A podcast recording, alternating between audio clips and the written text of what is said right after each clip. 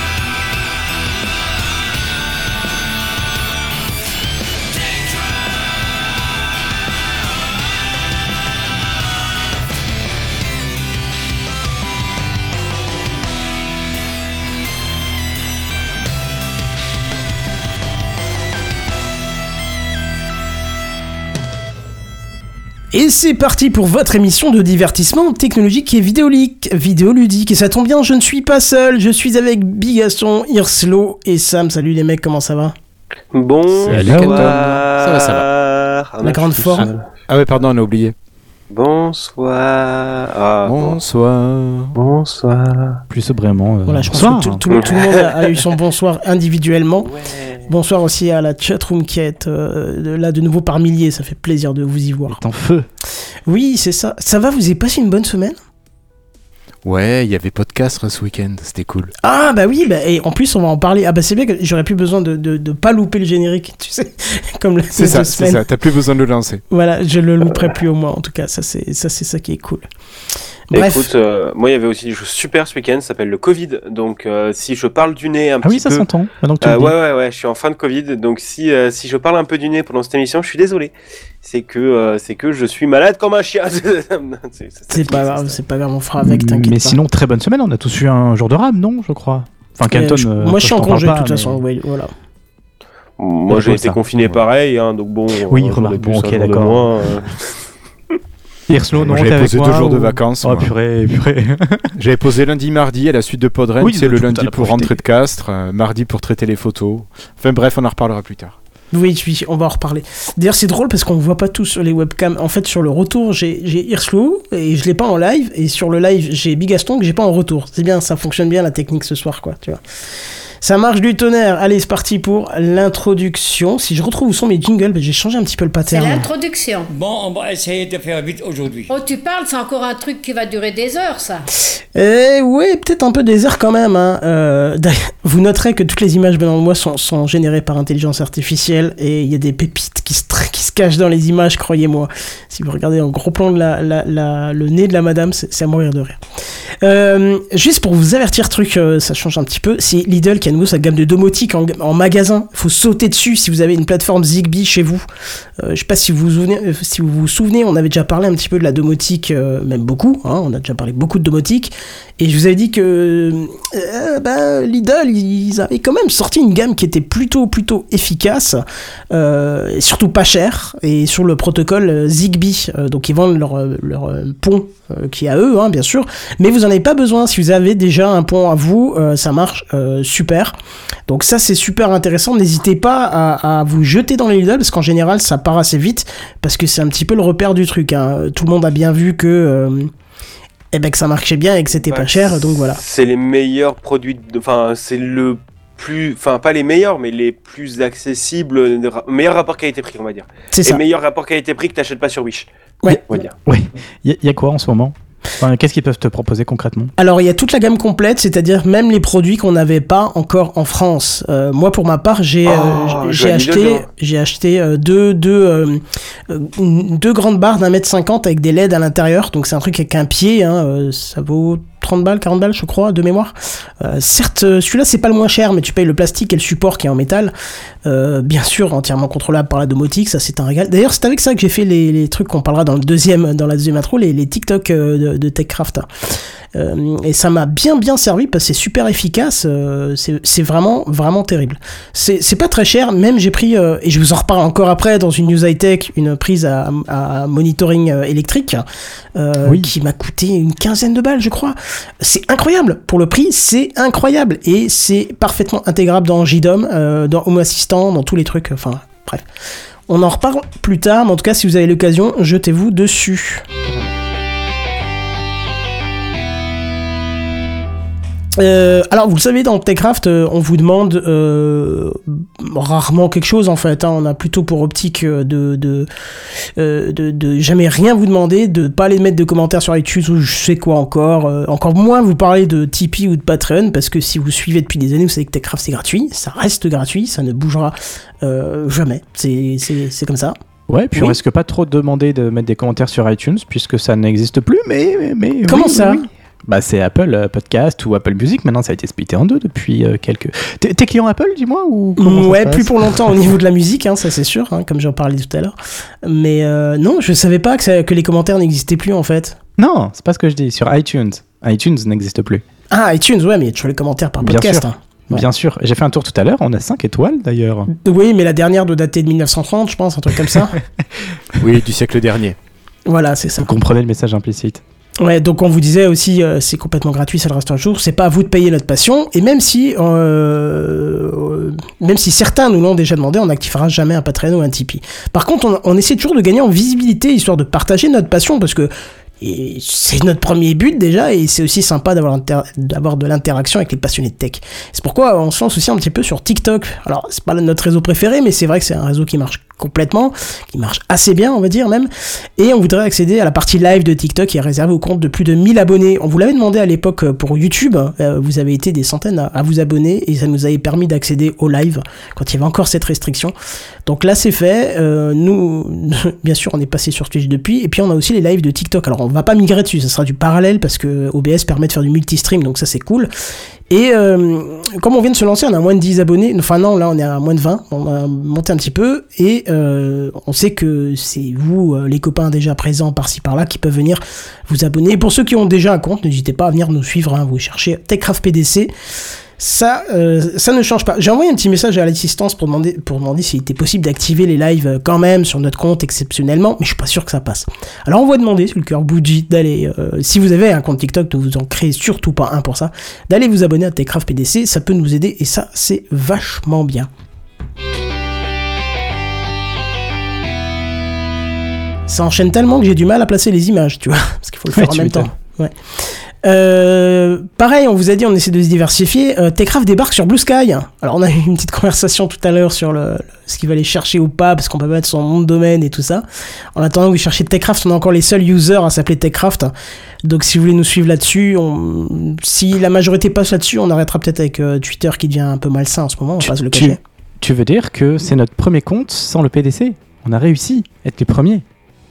Euh, oui, exactement, exactement, effectivement. Le, le compte, il est euh, tout simplement en. euh, je l'ai mis dans les liens. il est en, il est dans les liens du du du, du, du podcast, hein, bien sûr. Techcraft.bluesky.social pour l'instant. Effectivement, suite aux, aux- aux remarques très très intelligentes de, de nos co-animateurs, on va peut-être passer en techcraft.fr tout simplement. Ça sera beaucoup plus facile. Voilà, et j'ai bien parlé pour euh, deux intros là quand même, trois intros. Allez, à toi mon cher ami.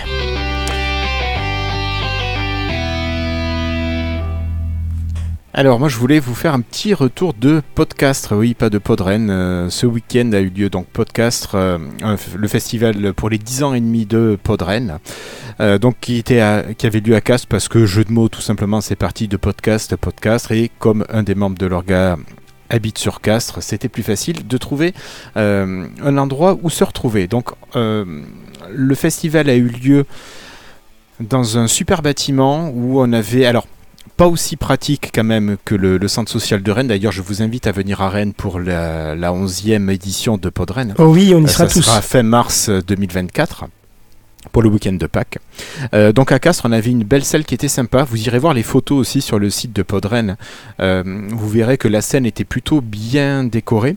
Euh, et, et ce qui était sympa cette année, Kenton, qu'il n'y avait pas vraiment jusque-là à Podren, c'est qu'il y a eu des ateliers dédiés dans des salles. Donc nous, la salle où il y avait les podcasts en live était à l'étage et les, les ateliers dédiés étaient au, au rez-de-chaussée. bien Donc, ça. Il y a eu Ouais, et c'était vachement bien. C'était euh, mené donc euh, Benjamin Bellamy a fait deux ateliers, un sur l'accessibilité dans le podcast avec notamment tout ce qui est transcription pour les personnes euh, malentendantes.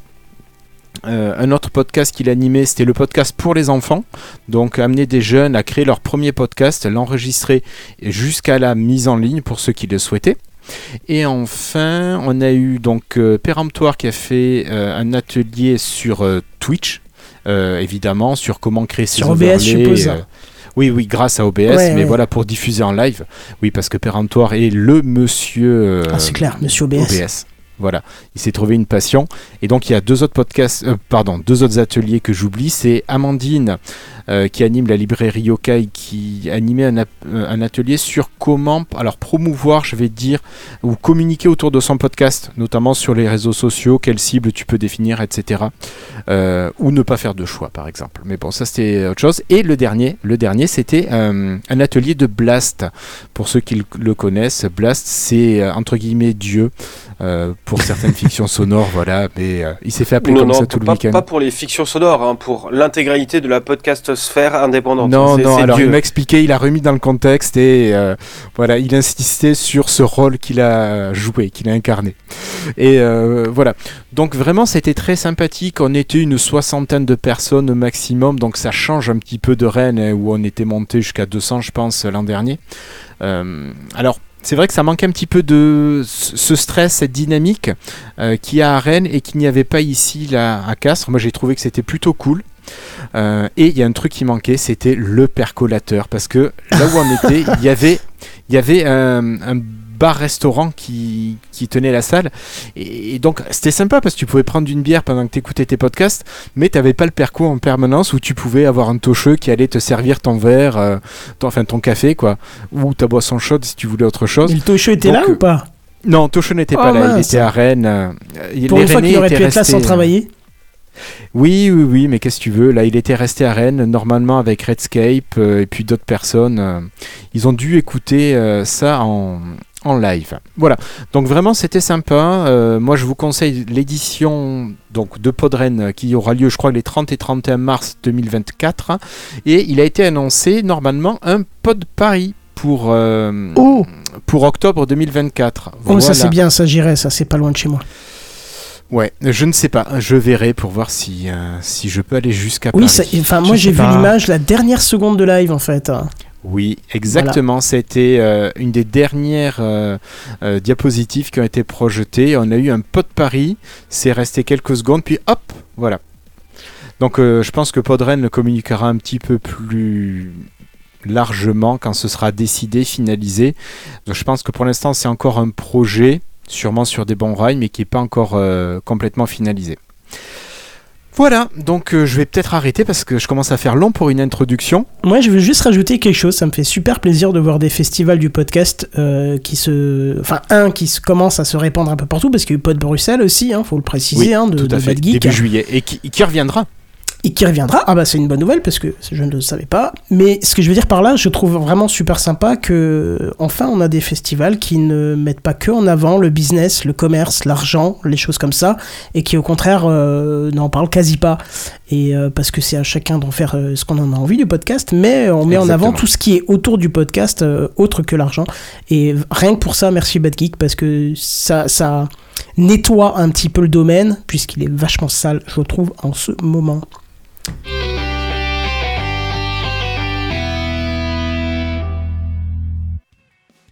Alors, ne mets pas l'image tout de suite. euh, J'ai euh, compris, ouais. Toutes mes excuses. Euh, on vous parle, il y a une. Je sais plus comment on appelle ça, une vanne qui revient souvent. Euh, qu'on appelle ça Pas une private joke, je sais plus. Bon, Un bref. running gag. Un running gag, merci. Sur le fait que un jour, ça me pondrait euh, le nouveau site techcraft.fr. Alors non, C'est quand Oh, le le nouveau suspense. site techcraft.fr non, non, non. C'est alors oui, je vais répondre à ta question, Hirslo, ou en tout cas, je vais essayer autant que je le peux. Mais non, c'est pas aujourd'hui. J'en suis navré. Euh, non, il se peut que euh, il arrive la semaine prochaine. Euh, faudra que je me cale C'est moi tu te mets une avant. deadline euh, à toi-même là? Je Et à moi aussi, parce qu'il faut faire la migration, tu sais. Voilà, c'est voilà. On va, on va en parler, mais, euh, mais voilà, semaine prochaine, à partir, voilà, va- voilà, c'est très bien. Fait ça quand j'étais en congé, c'était fait rapidement. hein. Je Ah, ça, je plus en congé la semaine Ah bah non, tu crois quoi Et J'ai Bon. un vrai travail, je suis pas prof. Donc je, je, je, je fais, euh, je, fais, euh, je, je fais bien de dire donc à partir de la semaine prochaine, le, site devrait, devrait être là. Il avance bien, doucement, mais, mais sûrement. Donc voilà, on essaie de vous faire quelque chose de sobre, propre, mais euh, qui enfin aura des liens à, à jour, et enfin qui sera à jour, et puis voilà, qui, qui sera au goût du jour, je, je l'espère. Oui, c'est vrai, parce que récemment, j'ai demandé à Bard euh, un- une petite info sur Techcraft pour qu'il me le rédige, et il m'a dit euh, qu'on était diffusé sur YouTube, et j'ai été voir, effectivement, on n'est pas du tout à jour sur le site, donc, euh, Eh ben oui, ouais, Non, donc c'est très bien. Merci beaucoup. Je t'en prie. Et oui, c'est encore moi. Euh, Aujourd'hui, je vais vous parler dans l'intro euh, de euh, Synology. Je vois le petit NAS apparaître euh, au coin de, du live. Ça s'agrandit, ça merci. non, non, c'était pas un reproche. Euh, Synology. euh, donc, Kenton m'avait fait une session de démonstration de Unread euh, pour vous reparler un petit peu de tout ça, pour planter un petit peu le contexte pour les, les novices. Un NAS, c'est un, un serveur euh, qu'on met chez soi sur lequel on peut héberger euh, tout un tas de choses, euh, vos documents, vos, vos photos, vos films de vacances, bien entendu. Et donc, j'avais un NAS de chez Synology que Kenton a toujours aussi, il me semble. Exact, qui me sert toujours. hein. Voilà, il a toujours son Synology.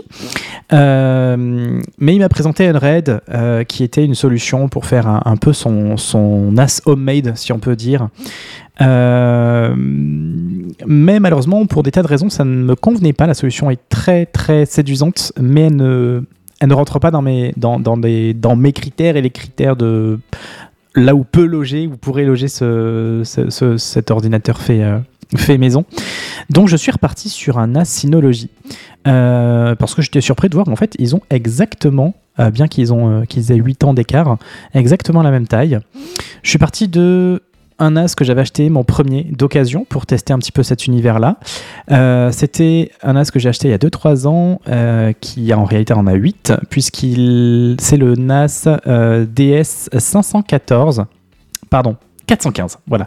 DS 415 Plus, euh, 4 pour 4 baies, c'est-à-dire 4, euh, 4 disques durs et 15 pour l'année de construction, enfin de, de Mise en commercialisation. production. ouais. Ouais, voilà. Euh, et donc je suis maintenant sur le tout dernier de la même gamme, euh, le DS 423 Plus. le Ouh, plus ça va dépoter, ça. bah écoute, j'ai pas eu l'occasion de trop trop tester puisque je l'ai un petit peu installé en deux spi euh, là, concrètement. Je sens pas pour l'instant de, de, de performance. Sur l'interface, quand même, non? Ça non, ça m'a pas. Mais pour l'instant, non. Mais après, il est en train de gratter depuis tout à l'heure, donc euh, je pense qu'il est pas à son max là. Euh, il est un peu occupé, je pense, pour faire ce- cette petite migration en arrière-plan. Euh, pourquoi j'ai fait ça? Parce que euh, mon NAS n'était plus à jour. DSM, qui est le système d'exploitation des NAS Synology, n'est plus à jour sur ce modèle-là depuis cette année, sur mon ancien modèle du coup. Euh, dans le fond, c'est pas très grave puisque les mises à jour de sécurité sont encore assurées quelque temps. Par contre, il y a beaucoup d'applications Synology qui ne sont plus mises à jour, euh, donc on n'a plus les nouvelles fonctionnalités. Euh, donc c'est assez dommage et j'avais besoin, comme je, grâce sans doute à Kenton, j'utilise de plus en plus Docker.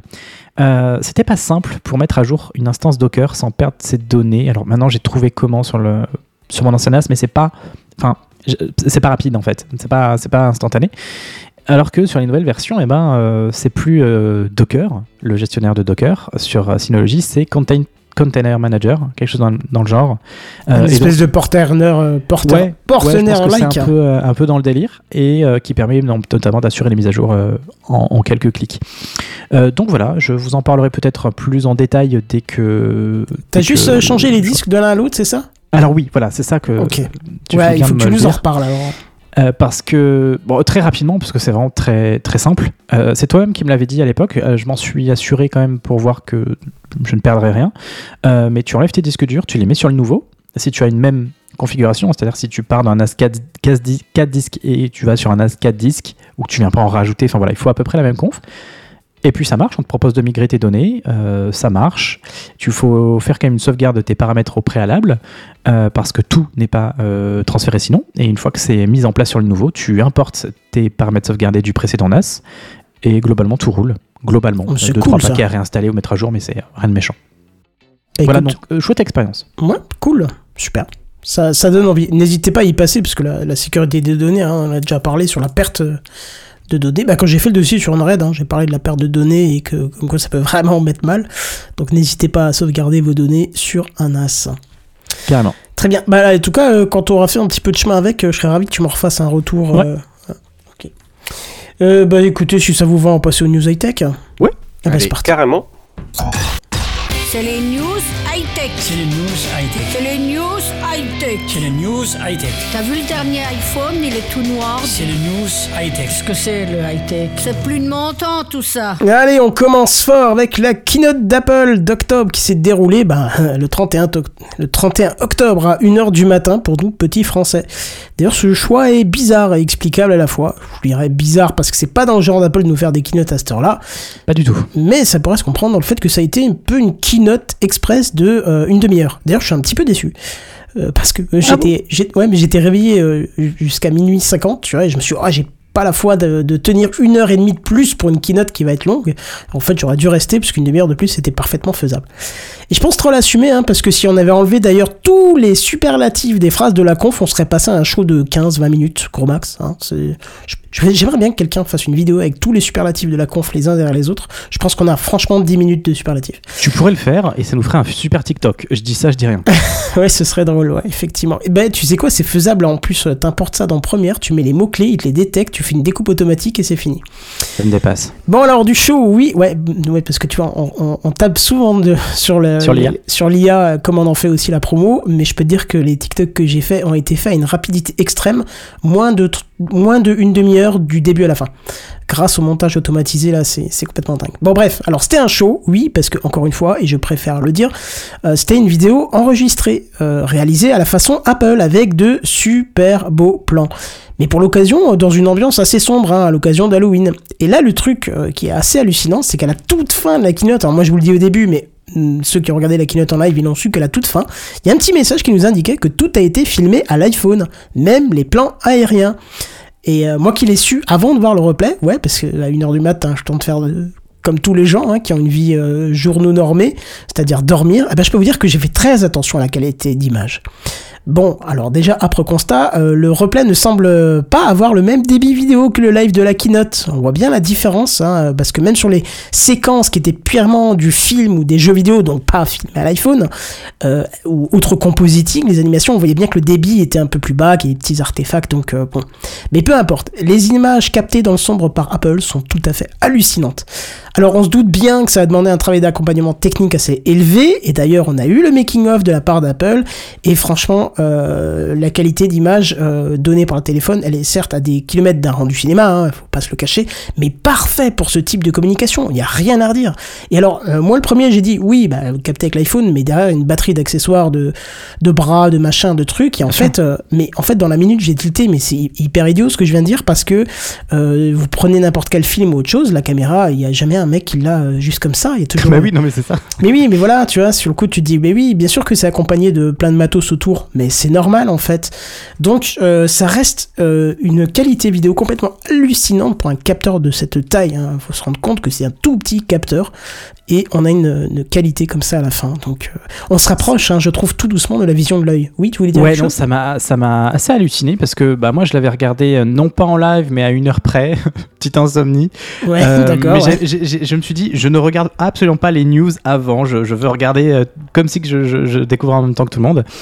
Et à la toute fin, je vois cette petite mention, effectivement, film à l'iPhone 15 Pro Max. Je dis, ah ouais, quand même, quand même. C'est-à-dire que pendant tout le long, euh, je n'ai rien remarqué.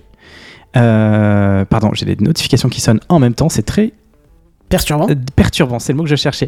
Ouais, tu t'en rends pas compte du tout. Enfin, quand tu y fais pas attention, effectivement, tu- je, je ne le savais pas. Et après, je me suis dit, mais j'ai pas fait gaffe. Donc, du coup, je me suis amusé à refaire les scènes et tout. Je me suis dit, mais attends, mais ça, c'était filmé à l'iPhone et tout.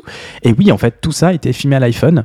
La seule scène, je dirais, où on peut s'en rendre compte, c'est la alors pas la, première scène parce que c'est une publicité, mais qui est quand même filmée à l'iPhone. Euh, c'est celle d'introduction où, euh, bah, celle au drone finalement où on arrive dans l'Apple Park. Euh, et effectivement, c'est la nuit puisqu'ils ont voulu, bah, c'est factuellement Halloween. la nuit, mais ils ont voulu marquer le coup avec Halloween effectivement, Euh, à la manière d'Apple. hein, donc on reste relativement sobre hein, quand même, mais effectivement ils ont marqué le coup là-dessus. Et donc c'était très sombre. Et là, tu vois un petit peu les petites faiblesses de l'iPhone, mais qu'ils ont essayé de combler. Oui, ils ont corrigé, c'est clair. la brume, surtout avec la brume de d'Halloween qui a été rajoutée en post-prod, euh, masque pas mal les, les, les petites artefacts, enfin, les, petits, euh, les petites zones sombres qui, qui sont mal gérées, ce qui est normal hein, quand même. hein, on va pas, voilà, ça, encore Ouais, une fois, ça reste un iPhone.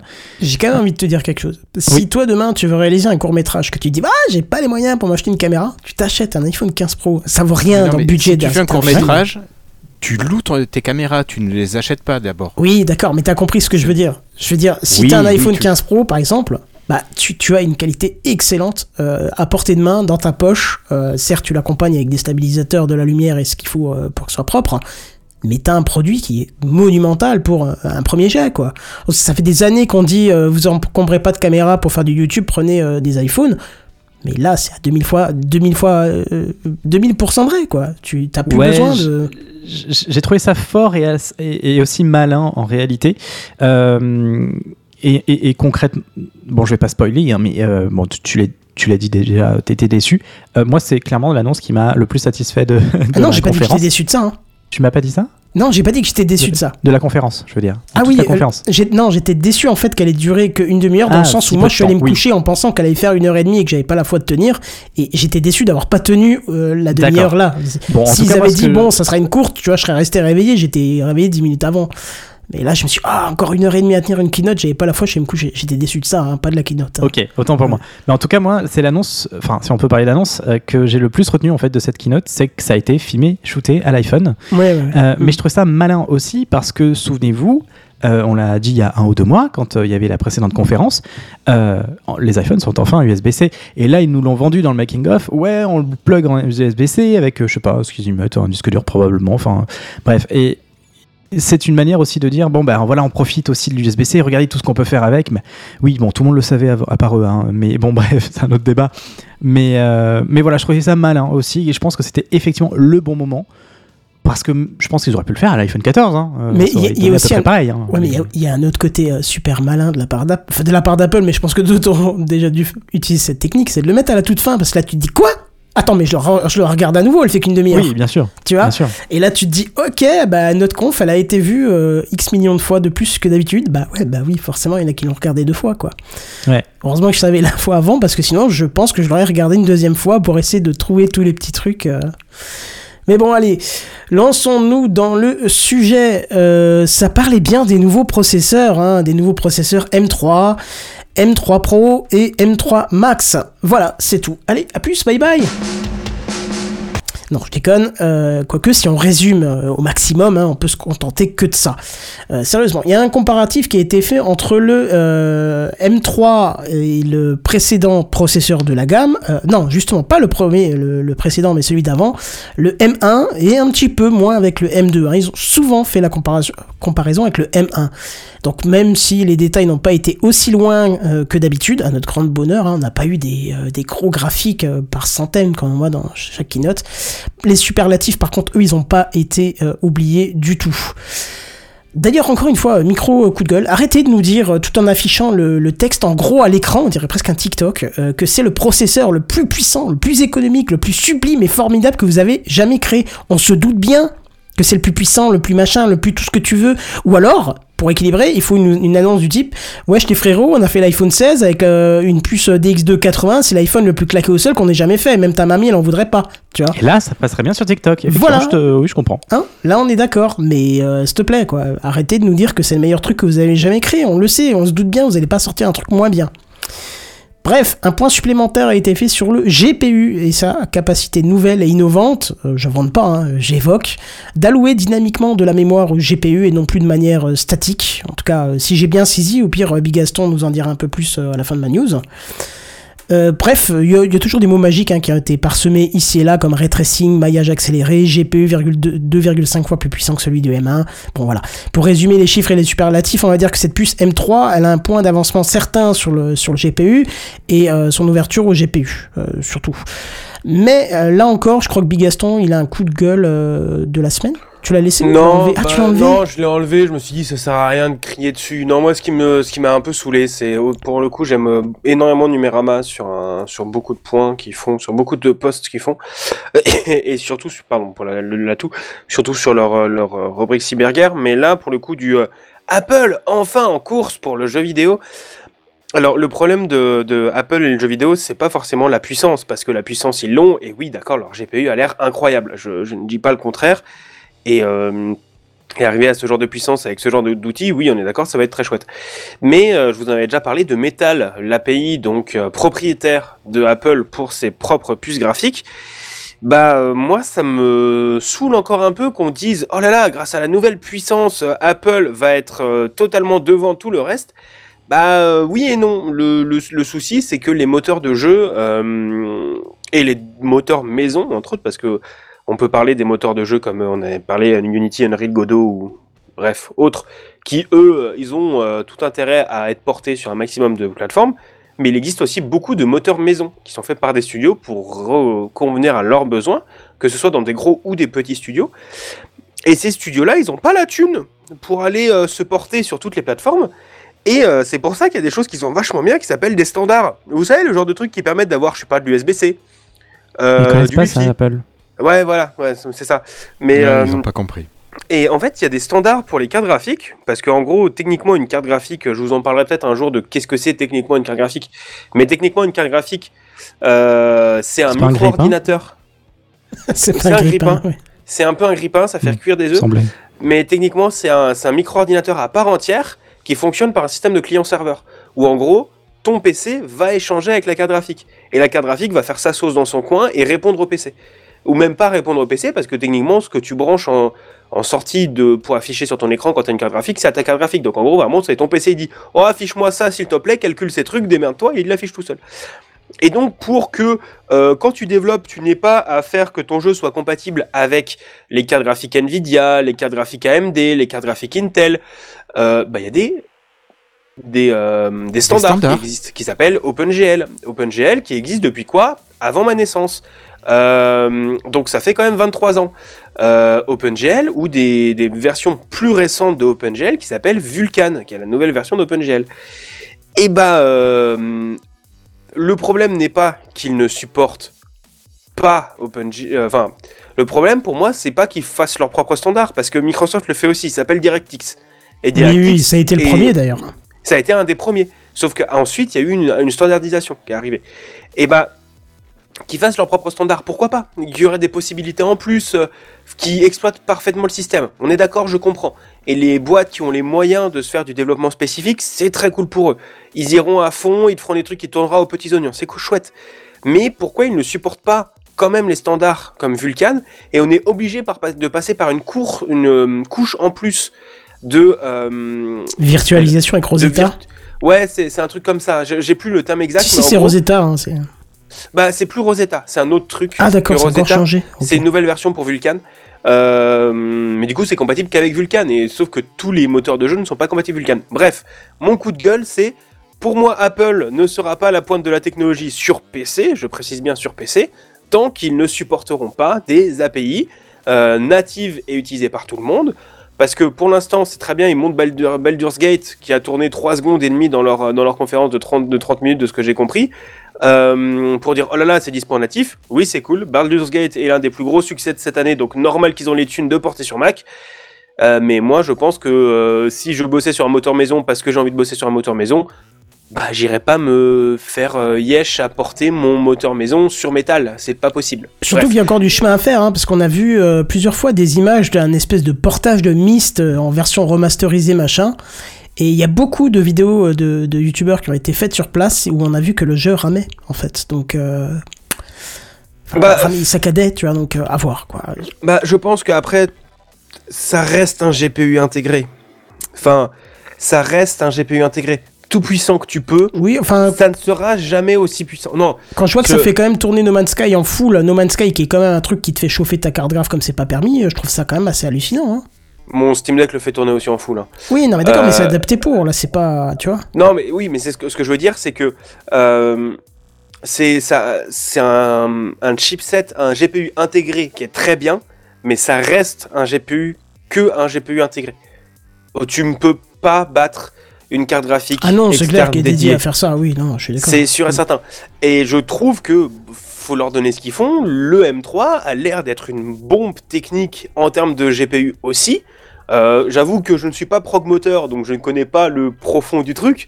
Euh, pas Faudrait mon demander taf. à Ersla, il faut l'encourager à venir nous en parler. Il est, il est très au courant des, des- de l'architecture qu'il y a à l'intérieur. hein. Ah bah c'est possible, c'est possible, mais, mais voilà, moi je, moi je connais un peu plus sur le milieu du jeu vidéo et je sais que le milieu du jeu vidéo, il est en train de se porter de plus en plus sur Linux. Pourquoi? Parce que Linux, ça fait 20 ans qu'il supporte OpenGL, Vul- Vulkan, et que Vulkan est, de ce que je crois savoir, est aussi une des choses qui a facilité Proton. Parce qu'en gros, tu as des choses à modifier, c'est normal pour que ça tourne à peu près pareil. Mais euh, si l'API graphique est la même des deux côtés, bref. Oui, enfin, moi j'ai envie de voir ça comme un début de la part d'Apple, ça va évoluer avec le temps. Oui, mais un début, de, un début depuis 30 ans, quoi. Euh, il supporte, euh, il supporte pas, euh, il supporte pas OpenGL. OpenGL, comme dit, c'est- ça a pas cinq- c'est pas le standard qui a un an et demi qui vient Mhm. d'arriver. C'est le standard, ça fait 30 ans qu'il est là, quoi. Euh, il est là depuis quasiment le début des cartes graphiques. Euh, Ils ont peut-être et- envie de pousser un changement qui n'est pourtant pas Oui, mais bienvenu non, mais pour l'instant, tu vois. Non mais, non mais il sera jamais bienvenu. Pour moi, le, le truc c'est Apple à un moment ils vont inventer le HTTPA, qui est un protocole pour euh, accéder à des sites internet, qui va, t'inquiète pas, ça affiche ton titre en rose quand tu es sur Mac. Euh, faut payer par contre, faut aller payer Apple 3000 balles par an si tu veux avoir accès au HTTPA. Et c'est pas parce que ça va pas favoriser le, la concurrence. Non, c'est juste une connerie. c'est, con. C'est, euh, c'est juste, pour moi, le problème n'est pas qu'ils implémentent Metal. Metal, ça peut être très bien. On est d'accord que développer ton API spécifique pour ton matériel, c'est chouette. Mais propose un truc qui est un minimum correct sur des standards. Bref, c'est, je me suis étendu, j'ai râlé longtemps. Non, non, mais t'as t'as raison, euh, tu as mais fait ton mini coup de gueule dedans. T'aurais dû me le dire, Voilà, je ça. Moi, mon, seul problème, c'est que j'ai pas forcément de problème contre Apple, j'ai juste un problème contre Apple qui casse les couilles. Qui- bah, enfin, il est pas euh, ouvert, hein, c'est pas nouveau. hein. Oui, mais C'est ça, nouveau, mais hein. c'est le truc, c'est que c'est pas ouvert, c'est que, enfin, d'un côté, ils poussent le gaming de ouf avec Apple Arcade, qui est incroyable, hein, c'est y a rien à dire euh, sur le niveau de l'abonnement, c'est juste derrière le Game Pass pour moi en termes de qualité d'abonnement de jeux vidéo. Mais euh, sur PC, ils sont toujours à la masse, toujours à la masse, parce que, voilà, bref, je je vais pas revenir dessus. non, mais on a compris, C'est on bon. a compris. Bon, bref, allez, moi je continue euh, tout ça pour revenir un petit peu sur les, les- les performances de ces puces euh, M3 qui ne sont pas révolutionnaires au final. hein. Elles ne sont qu'un upgrade de 15 à 30% par rapport aux puces M2. Euh, alors je vous fais pas le détail parce que ça reste, euh, ça reste les mêmes euh, mises en avant que d'habitude, c'est-à-dire meilleur traitement de Xcode, traitement, décodage vidéo, Neural Engine, tout ça, tout ça. hein. Ça, ça change pas.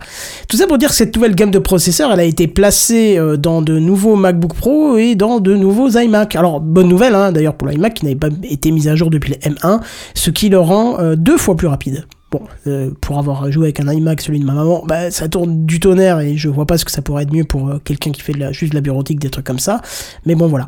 Les iMac seront dispo dès la semaine prochaine, alors que les MacBook Pro, faudra attendre fin novembre, donc euh, peut-être sous le sapin ou un truc comme ça.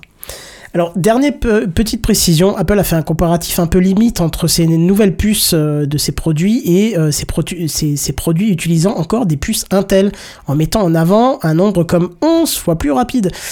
Bah, sachant que Apple n'utilise plus de puces Apple Intel pardon depuis des années, c'est comme euh, comparer une Clio 1 et une Tesla. Enfin, c'est compris, ça n'a aucun sens. ça Ah, je suis pas d'accord. Ah ouais? Je pense qu'il n'y a pas non plus énormément de recul. hein. Des années, ça fait Cinq 2-3 ans. Ah, ça fait 5 ans. Mais pas du tout. Non, Kenton, on est à la Le puce M1, 3. ça fait la, c'est, la quatrième année là. Non, c'est la troisième. Troisième Non, non, Bon, non, c'est très récent encore. C'est très récent et donc je, non, je pense qu'il est encore pertinent. Après, faut pas se mentir, enfin, il faut pas l'oublier, ça reste du marketing tout ça. Bien ils, sûr. Ils doivent aussi penser à, aux clients qui n'ont pas migré sur les puces euh, Apple Silicon pour le moment. Euh, et là, ça leur donne un bon argument, encore une fois, de passer euh, sur Apple Silicon. Ah, mais je vous le dis, c'est une dinguerie hein, la migration. hein. C'est une dinguerie c'est- et hein. transparent. Ils avaient fait Ah ce oui. pari-là, ils l'ont tenu, c'est transparent. Je crois que c'était peut-être dans les, deux- les années 2000. Euh, où ils sont passés euh, de PowerPC de ouais, mémoire ouais, voilà, PowerPC à à Intel. Et c'était pas non plus sans encombre, il me semble, d'après ce que j'ai lu. Mhm. Euh, là, on peut le dire, ça s'est passé sans encombre. Il y a des apps qui n'étaient pas supportées euh, nativement, ou voilà, mais ils ont leur solution Ouais, d'émulation. Ça a été très rapide, quoi. Mais franchement, euh, nickel quoi. Ouais. Donc, euh, Alors, donc pour- non, je pense Pour que c'est toujours information, c'était novembre 2020 la sortie des puces M1. Ouais, voilà. Ouais, d'accord. Donc ça fait 3 ans euh, tout pile. oui. Trois Donc c'est vrai que c'est pas si vieux que ça, mais bon, je trouve quand même. ouais, moi, je trouve que c'était un petit peu poussif de, de faire tout ça, quoi. Bon, alors euh, voilà, pas d'annonce pour cette euh, mini keynote express, euh, pas plus que ça en fait, hein, pas plus d'annonce que ça. Bah, pour ma part, moi je trouve qu'il n'y a pas eu grand chose de nouveau. hein, que la gamme de puces Apple arrive à maturité certaine, ça c'est une chose. Mais ce qui me fascine par contre beaucoup plus, c'est la consommation de ces puces qui ne font que baisser. Et c'est vraiment pour moi ce qui en fait un atout, parce qu'un ordinateur portable extrêmement puissant qui tient 22 heures, qui tourne aussi bien sur batterie que sur secteur, euh, bah il y a que Apple qui sait faire ça. Tu prends euh, n'importe quel autre euh, système de puce, bah, dès que tu es sur batterie, ça tourne un peu moins vite pour économiser, ça baisse un peu l'écran, enfin là c'est pas le cas. Bon, voilà. Ouais, puis l'autonomie. T'as vu l'autonomie des Mac Ah oui, c'est ce que je viens de dire, Non, c'est- 22 Ah, heures. pardon, ouais, ouais, ouais, ouais, pardon. Je suis 22 ailleurs. heures Ouais. de Non, c'est énorme. faut se dire un truc. Moi, je, je travaille avec un, un MacBook Air M2 euh, de base, classique, standard, machin. Je le prends pour le boulot. Je l'utilise 3 à 4 jours par semaine. C'est-à-dire dès que je suis pas euh, constamment dans mon bureau. Euh, en ce moment, je le recharge une fois toutes les semaines et demie, voire deux semaines. Ouais, non, mais ça m'étonne pas. J'ai Mm. le même et effectivement, bon, moi, il est souvent branché, mais quand je le débranche, je vois à peu près 14-15 heures d'autonomie. Ouais, c'est un- c'est Ok, c'est- pas mal. c'est- ouais, c'est hallucinant. Alors pour vous dire à quel point cette euh, consommation elle est assez hallucinante, euh, justement ça fera le lien avec mon intro euh, de tout à l'heure. J'ai acheté une prise de une prise connectée à mesure de consommation de chez Lidl comme je vous disais, Euh, excellent euh, modèle au passage hein, pour automatiser l'allumage des haut-parleurs, euh, d'écran et, et de, de petits trucs comme ça de lumière de confort que que j'utilise en même temps que mon Mac.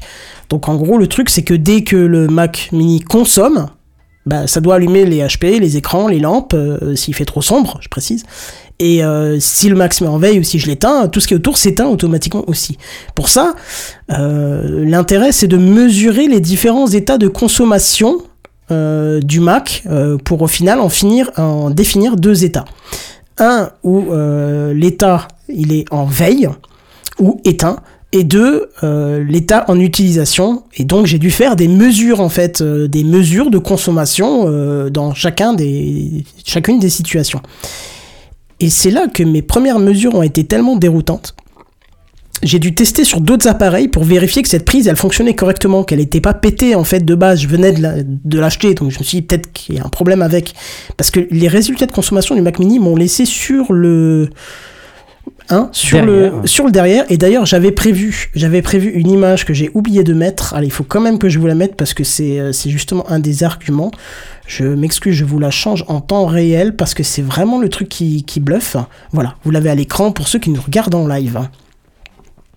C'est l'historique qui a été relevé depuis que j'ai mis en place la prise et donc euh, au moment où j'ai écrit le- le- l'article donc euh, au cours de la semaine. Je sais plus quand c'était mardi mercredi un truc comme ça euh, donc je vous ai enlevé bien sûr les tests sur les autres appareils pour pas polluer le, le- le- graphique, hein, parce que forcément ça a explosé le graphique. Donc en gros mon Mac Mini éteint, bon bah vous imaginez bien que c'est 0 watts, hein. Euh, il y a même, même pas un filet euh, qui alimente quoi que ce soit. D'autres appareils, même éteints complètement, euh, consomment un tout petit peu. Je parle pas de veille, hein, je parle de complètement éteint, il y a toujours un truc qui consomme un tout petit peu.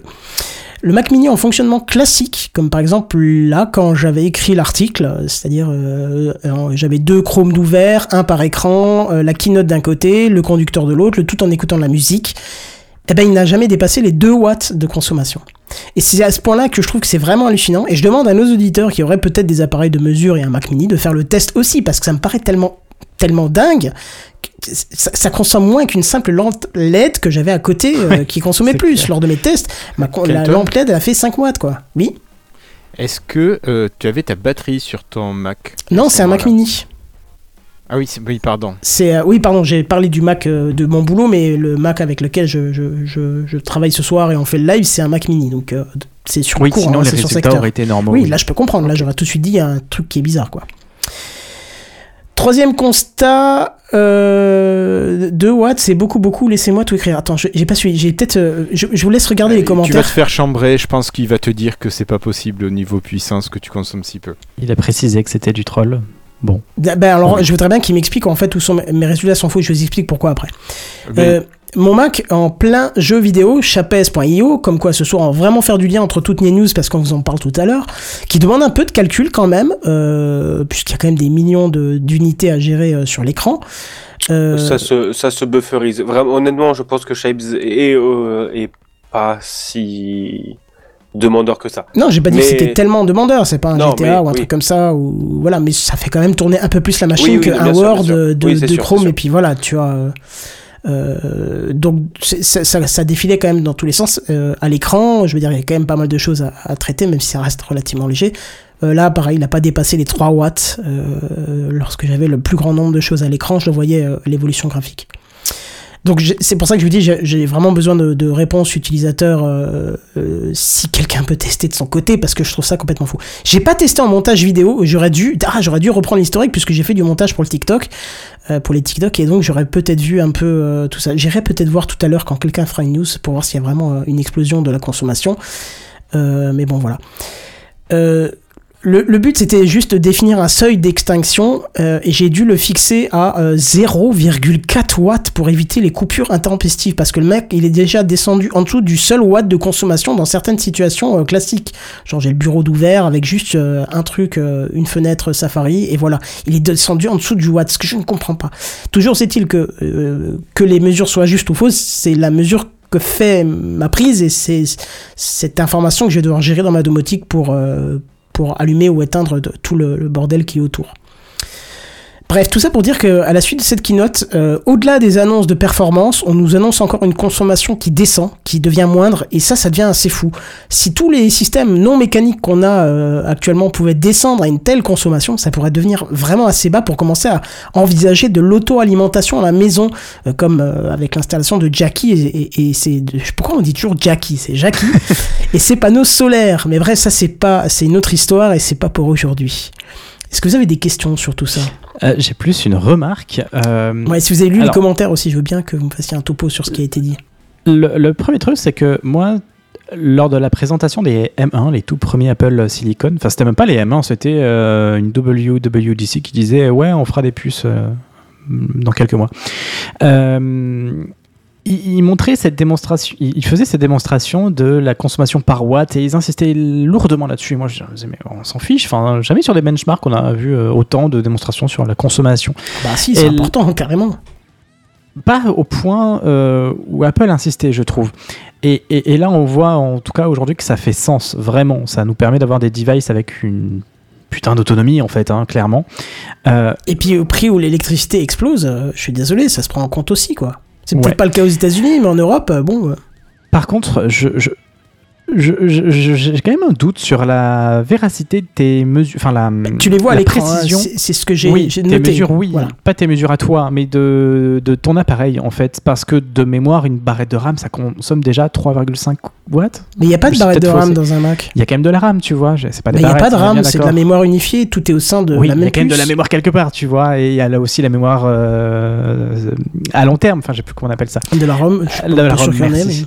mais- Bah, si, tu stockes euh, quand même euh, tes données, t'as un- pas un disque dur, mais t'as un SSD quand même. Ah oui, pour le stockage, oui, oui, bien ouais, sûr. ouais. Donc tout ça, euh, il me semble que ça consomme quand même plus que donc un watt, mais bon, à, à- à reconfirmer. Mais combien même, oui, euh, on le sait, euh, il consomme que dalle. Et ma seconde remarque, c'était tout ça, ça vous frustre pas Frustre pas Il n'y a pas un appareil ou des appareils sur lesquels vous aimeriez bien qu'ils aient une portabilité Mac? Qu'est-ce que t'appelles une portabilité Mac? J'ai pas compris. Grâce à ces exploits que fait Apple sur ses puces M, euh, enfin ces Apple Silicon, il n'y a pas un type de machine sur lequel tu veux ces puces-là? Tu voudrais ces puces-là? Alors peut-être pas toi en tant que particulier. Non, ça. moi- Je, moi, je je- comprends pas la question, je suis désolé. Bon, Euh, voilà, avec la re- réponse, reformule sera si tu plus veux. clair. J'ai hâte qu'Apple fasse des serveurs en fait.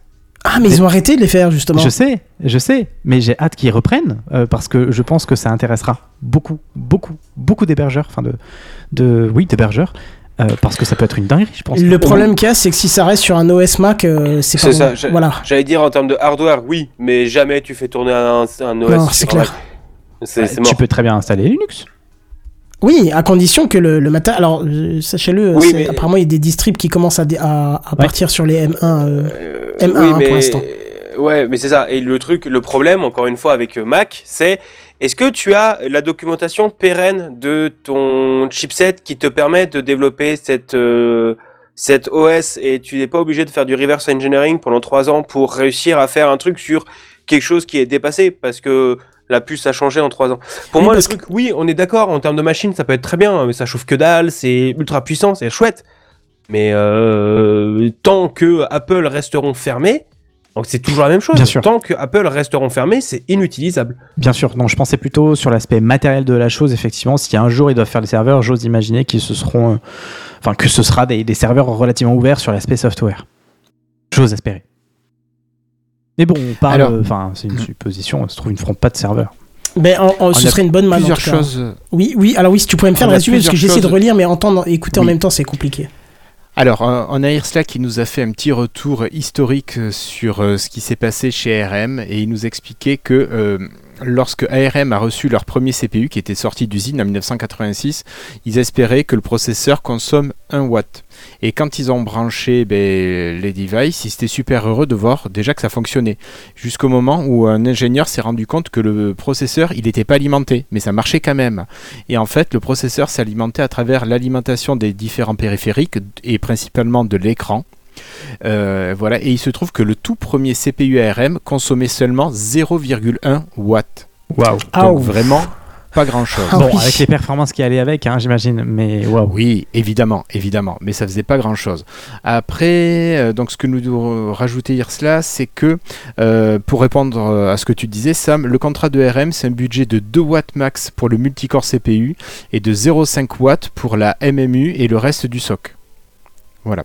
Ok. Et euh, après, après, après, euh, non, mais voilà, c'est Apple qui a fait le taf pour euh, tout ce qui est RAM et GPU. Bon, bah écoute. Bref. Donc, c'est que mes résultats sont peut-être pas si euh, erronés que ça, en fait. Hein. Je dis pas que ça soit précis à, Ça- au voilà, ça 0,1 manque peut-être de watt près, euh, précision. voilà, c'est ça. Moi, tout ce que j'avais besoin, c'était vraiment de- d'avoir un- une valeur pour ma domotique et que la prise soit en mesure de la gérer, tu vois. Oui. Après, que, Oui. que, ça soit, que ça soit marqué euh, 10 watts à 40 ou autre chose, alors qu'en fait, il en consomme la moitié, je m'en foutais. J'avais besoin d'établir des seuils où ça s'éteint, des seuils où ça s'allume. Le problème qu'il y a, c'est quand tu as des valeurs si basses, c'est que euh, ça fluctue beaucoup plus facilement. Enfin, on se comprend, entre 10 et 40 watts, t'as rarement un appareil qui fluctue aussi violemment. Par contre, entre, euh, entre 1 watt et 0,5, euh, c'est beaucoup plus le cas, tu vois. Oui, t'as moins de marge, un- euh, Voilà, 1 pour, watt euh, 5, ouais. t'as moins de marge pour qualifier le truc.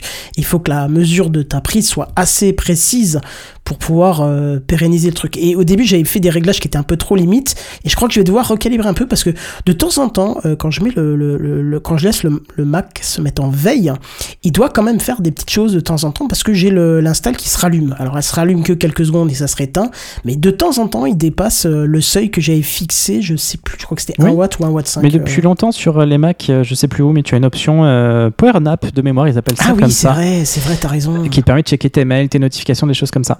Même en veille, c'est vrai, t'as oui. totalement raison, effectivement. Donc c'est peut-être ça qui Tu fait peux le que. désactiver euh, si tu veux. Oui, je pense que le Si désactiver. ça parce flingue que ta ça- domotique. Non, non, en fait, c'est juste que ça n'a aucun intérêt de vérifier des trucs euh, quand je suis pas là. J'ai mon téléphone qui le fait et ça, ça fait très Oui, bien. quoi.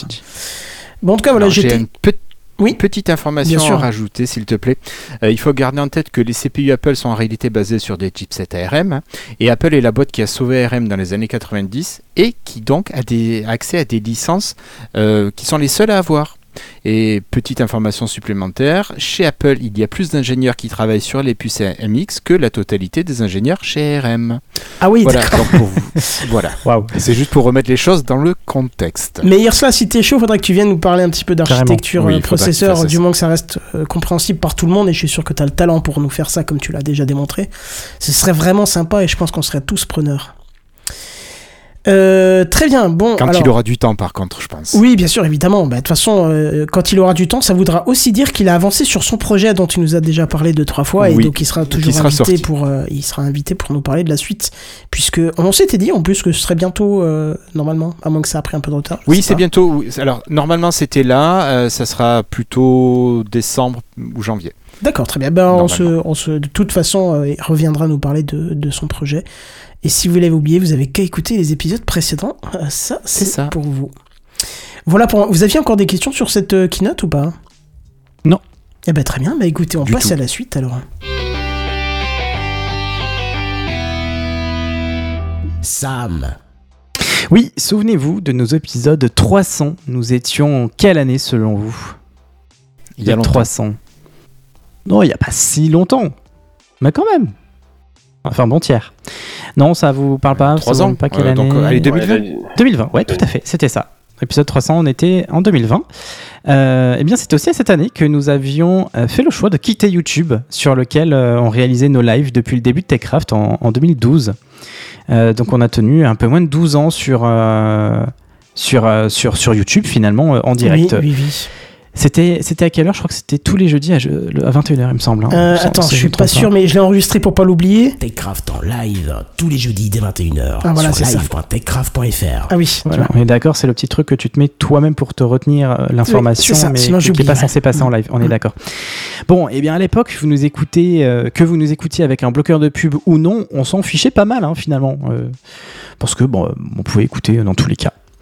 Que diriez-vous si, euh, pour nous écouter en live aujourd'hui, vous devriez soit supporter les publicités de YouTube relativement intrusives, euh, soit débourser 11,99€ par mois pour souscrire à YouTube Premium Cher. et s'affranchir de leur publicité, ou soit euh, utiliser un bloqueur de pub.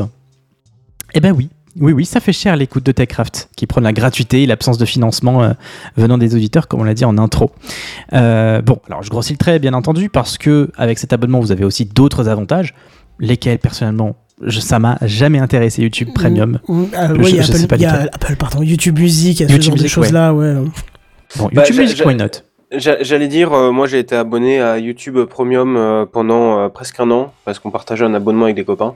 Et donc c'était assez- rentable. Moi je me disais 6 euros pour pas avoir de pub sur YouTube, moi ça me semblait honnête. Mais euh, quand ils ont commencé à augmenter les prix, je me suis dit qu'à 8 euros, 10 euros, ça commence à faire un peu mal aux fesses. Donc j'ai arrêté. Mais, euh, mais il est possible que je reprenne un abo YouTube Premium parce que je commence à plus supporter les pubs sur YouTube. Euh, Ah, que Donc ils auraient eu, ils auraient eu, euh, ils auraient gagné. euh, Ouais, non, mais là, je, vraiment, il y a des moments où, enfin, je, je regarde beaucoup YouTube sur la télé, même moins sur mon PC, mais beaucoup sur la télé. Et euh, enfin, quand tu lances une vidéo de 10 minutes et que toutes les trois, t'as as deux Ouais, pubs, c'est euh, t'es- et ça, Mais ça rend fou. N'oubliez pas ce que je vous ai dit, il va falloir que je vous le rappelle assez souvent. Faites-le, notez ces marques et n'achetez plus ces marques. Comme ça, on est tranquille. On- Il y a tellement de marques maintenant Ouais, dans le ça monde. sert à rien. Si, Ça je sert à rien. Je suis vraiment si on pas fait en d'accord. masse, tu le dis souvent, mais je, je suis pas d'accord. Enfin, euh, je suis pas qu'on. On en reparlera. On en On en reparlera. reparlera. après, On fera un si- dossier euh, une fois dessus. Peut-être pas aujourd'hui, Oui, mais on fera un dossier une fois dessus. Mais je vais revenir à- juste après dans ma news. D'accord, ok. Bon, vous, vous l'aurez compris et euh, on vous en a parlé il y a quelques semaines. YouTube passait sérieusement à l'action pour contrer les bloqueurs de publicité. Et si nous en utilisions et consultions une vidéo sur YouTube, la plateforme nous affichait simplement un message non bloquant euh, qui nous prévenait que cette utilisation violait ses conditions d'utilisation. Donc ce pop-up nous incitait soit à désactiver notre bloqueur de pub, soit à nous abonner évidemment à YouTube Premium. Mais on avait aussi l'option de cliquer euh, en haut à droite sur la petite croix qui fermait la pop-up et regarder notre vidéo sans publicité. J'étais assez étonné de ça d'ailleurs, je me suis dit tiens, il y a un petit pop-up, mais il n'est pas bloquant. Ok. Seulement voilà, YouTube a annoncé récemment que cela n'était pas sans risque. En effet, ils vont se réserver le droit de bloquer votre compte si vous enfreignez les conditions d'utilisation en poursuivant votre navigation bloqueur de publicité activé. Pas de précision sur la nature ou la durée de ce blocage, ni même si l'abonnement à YouTube Premium pourrait débloquer notre compte, hein, on ne sait jamais. Et pour se justifier, la plateforme de Google rappelle que les publicités soutiennent un écosystème diversifié de créateurs dans le monde et permettent à des milliards de personnes d'accéder à leur contenu préféré sur YouTube. Alors c'est vrai, et pendant bien longtemps je mettais euh, YouTube sur liste blanche tant que je sais que les publicités euh, permettent aux créateurs que j'aime et que je, que je regarde quasiment tous les jours, euh, bah, ça leur permet de vivre et de survivre et de poursuivre pardon, leur activité. Euh, mais aujourd'hui, je l'admets, mon bloqueur de pub est actif sur YouTube tant que, enfin, parce que j'en ai assez en fait de, de devoir subir deux fois. Oula, Big 30 Gaston, mon cher ami, ton clavier. Bah, peut-être qu'il met un commentaire sur YouTube. Ah Ça non, doit Twitch peut-être. Euh, non, j'en ai assez de, voir des, de devoir subir deux fois de 20 secondes de publicité non skippable et ce uniquement pour le pré-roll, hein, parce qu'il y en a aussi parfois euh, en mid-roll, c'est-à-dire en milieu de la vidéo. Euh, je pense qu'il y a juste un, un- un juste milieu à trouver finalement, celui d'il y a quelques années, hein, qui me manque un petit peu, mais là, nous y sommes définitivement plus. Euh, parce que voilà, c'est là où je voulais en venir, Canton. Je ne pense pas que ce soit la solution de dire ah telle marque a fait la pub, c'est mauvais, euh, je, la, je la blacklist. Je pense pas que ce soit mal de faire de la pub, mais j'aimerais tellement avoir de la publicité modérée, pas forcément ciblée, Alors certes, elle serait même moins pertinente et tous les marketing, euh, les marketeurs n'en voudront pas. Mais je pense que voilà, peut trouver un petit compromis quand même et on peut avoir de la publicité non intrusive.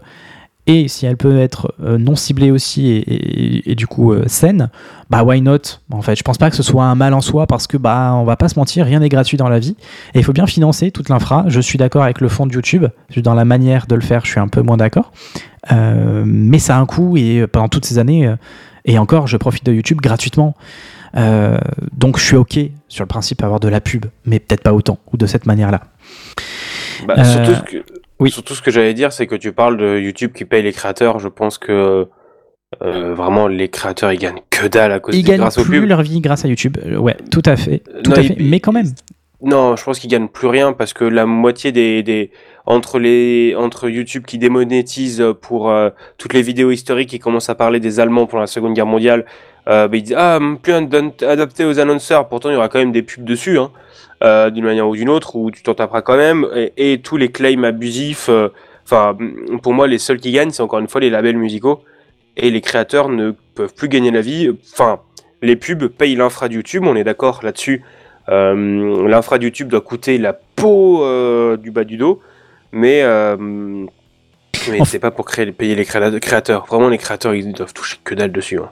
Oui, tu as d'un côté où YouTube effectivement réduit euh, ses, euh, drastiquement pardon, ses, euh, conditions et effectivement enlève la monétisation sans pour autant effectivement enlever la pub pour autant euh, assez facilement dès qu'il y a un petit truc qui plaît pas soit à YouTube soit aux annonceurs mais à la fois euh, donc du coup les, créateurs sont obligés de trouver un autre moyen de financement et c'est pour ça qu'on se tape des vidéos de euh, sponsorisées par NordVPN euh, en plein milieu de, contenu donc ils sont obligés de trouver un modèle alter- alternatif pour ne pas dépendre à 100% de YouTube mais aussi d'un autre côté effectivement ça fait quelques années où ils ne vivent plus euh, enfin c'est plus la, partie majoritaire de, de leurs revenus Euh, donc, euh, donc oui, effectivement, je, je te rejoins. C'est pas non plus ça qui va euh, euh, ne pas les faire vivre. En tout cas, il faut quand même faire vivre la plateforme YouTube et l'infra qu'il y a euh, derrière, qui, je pense, a un petit coup quand même. hein, euh, voilà. YouTube oui, toujours pas rentable. hein. Je- Et c'est ce que j'allais dire. Il me semble que c'est toujours pas rentable YouTube Non, aussi. non, aux, aux dernières infos, YouTube n'est toujours pas rentable, mais d'un autre côté, ça leur apporte tellement de trafic sur tous leurs autres services que je pense que c'est pas rentable financièrement, mais rentable en termes d'image. Oui, oui, non, mais certainement. Euh, Sinon, t'inquiète pas que YouTube aurait rejoint le Kill It by Google depuis euh, au moins plusieurs années. hein. Le jour où ça arrive, mon Dieu. L'enfer. On ira sur Oui, je- Dailymotion. Non, il faut aller sur Peertube, euh, sur Oui. le réseau décentralisé. Oui, oui. C'est Ouais, chaque fois que solution vais, il y a de hein. l'écho. euh, non, j'en sais rien, je connais pas. Euh, toutefois, je, me sou- je, je suis quand même surpris, dans le fond, euh, par cet acharnement par YouTube, quand on sait, et tu le disais toi-même, euh, Bigaston, qu'aujourd'hui, son modèle ne repose, enfin, repose que très peu finalement sur les vues réalisées sur, euh, sur ordinateur. euh, parce que là où on peut installer, enfin, un ordinateur et en plus là où on peut installer un bloqueur de pub, parce que désormais la majeure partie de consultations sur YouTube se fait sur un appareil mobile, smartphone, tablette, ou alors sur TV. Euh, ce que tu disais donc Big Gaston. Donc effectivement, en fait, ça représente finalement une très petite part, j'imagine, de leur de leur audience. Mais pourtant, il y a cet acharnement. Je suis un peu surpris. Je trouve que c'est vraiment démesuré en fait. Encore une fois, dans la publicité, mais aussi dans la manière de, de forcer cet usage. Voilà, je sais pas si vous avez quelque chose à rajouter. C'était tout pour moi. Non, je pense que, enfin, moi pour ma part, j'ai déjà assez dit que j'en ai marre de voir tout le temps la même chose et des marques de merde, donc j'en ai strictement rien à faire. et puis Ah, ça y est, on l'a relancé. Non, non, mais voilà, c'est tout. Je veux juste dire ça. Très bien. Bon, dans ce cas, je vais passer la parole à notre ami Big Gaston pour les news gaming. Ah oui, c'est vrai qu'on change déjà de section. Bah, ça, ça va vite ce soir.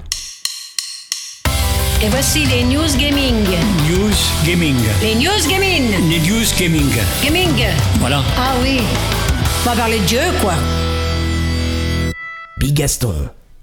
Euh, on change déjà de catégorie il y a une heure Oui, d'émission. non, c'est vrai. donc Non, fait, c'est moi va. qui. Oui, si, ça. Euh, non, moi je vais vous faire une toute petite news gaming qui vient de tomber aujourd'hui. Euh, Est-ce que vous connaissez euh, System Era? Pas du tout. Non. Alors vous, vous connaîtrez sûrement euh, le jeu qu'ils ont développé puisqu'ils ont développé le jeu Astronir. Euh, Pas du tout. Euh, bah, c'est un ex- alors voilà, c'est un excellent jeu. Euh, blague à part, c'est un excellent jeu où c'est No Man's Sky, mais sauf que tu peux vraiment détruire la planète En gros, c'est tu arrives sur une planète avec un système de génération procédurale à base de voxels, euh, plutôt même de, non, de, de voxels. Ça s'appelle l'humanité, ça, non? À peu près, euh, mais euh, où tu peux aller fouiller dedans. Tu as un petit système d'automatisation, d'exploration. Tu peux partir dans l'espace. Euh, c'est un jeu qui est sorti depuis 8 ans quasiment maintenant de ce que j'ai vu euh, et qui est développé par Systemera, qui a été pendant longtemps édité par Microsoft, euh, puisque au début une exclue euh, sur tout ce qui était Microsoft Store euh, tout au début. Et ben euh, les développeurs du jeu, donc Systemera, viennent d'être rachet- rachetés par Devolver Digital. Donc est-ce que vous connaissez Devolver Digital? Pas du tout. Non plus. eh ben, pourtant, c'est l'un des plus anciens, on va dire, d'un des plus anciens éditeurs indépendants. Euh, donc, Devolver Digital, ils ont édité des jeux comme plus ré- récemment Cult of the Lamb, The Talos Principle. Euh, ils ont aussi édité ceux qui ont fait Hotline Miami, ceux qui ont fait Hotline Miami 2. Euh, c'est eux qui font les jeux cool. Il y a une représentante de Devolver qui est venue parler à l'école à une conférence pro euh, avec d'autres éditeurs. Il y a certains éditeurs, c'est des jeux narratifs, certains éditeurs, c'est des gros jeux qui font pas de pixel art. Devolver, leur ligne, leur ligne c'est cool games. Euh, voilà.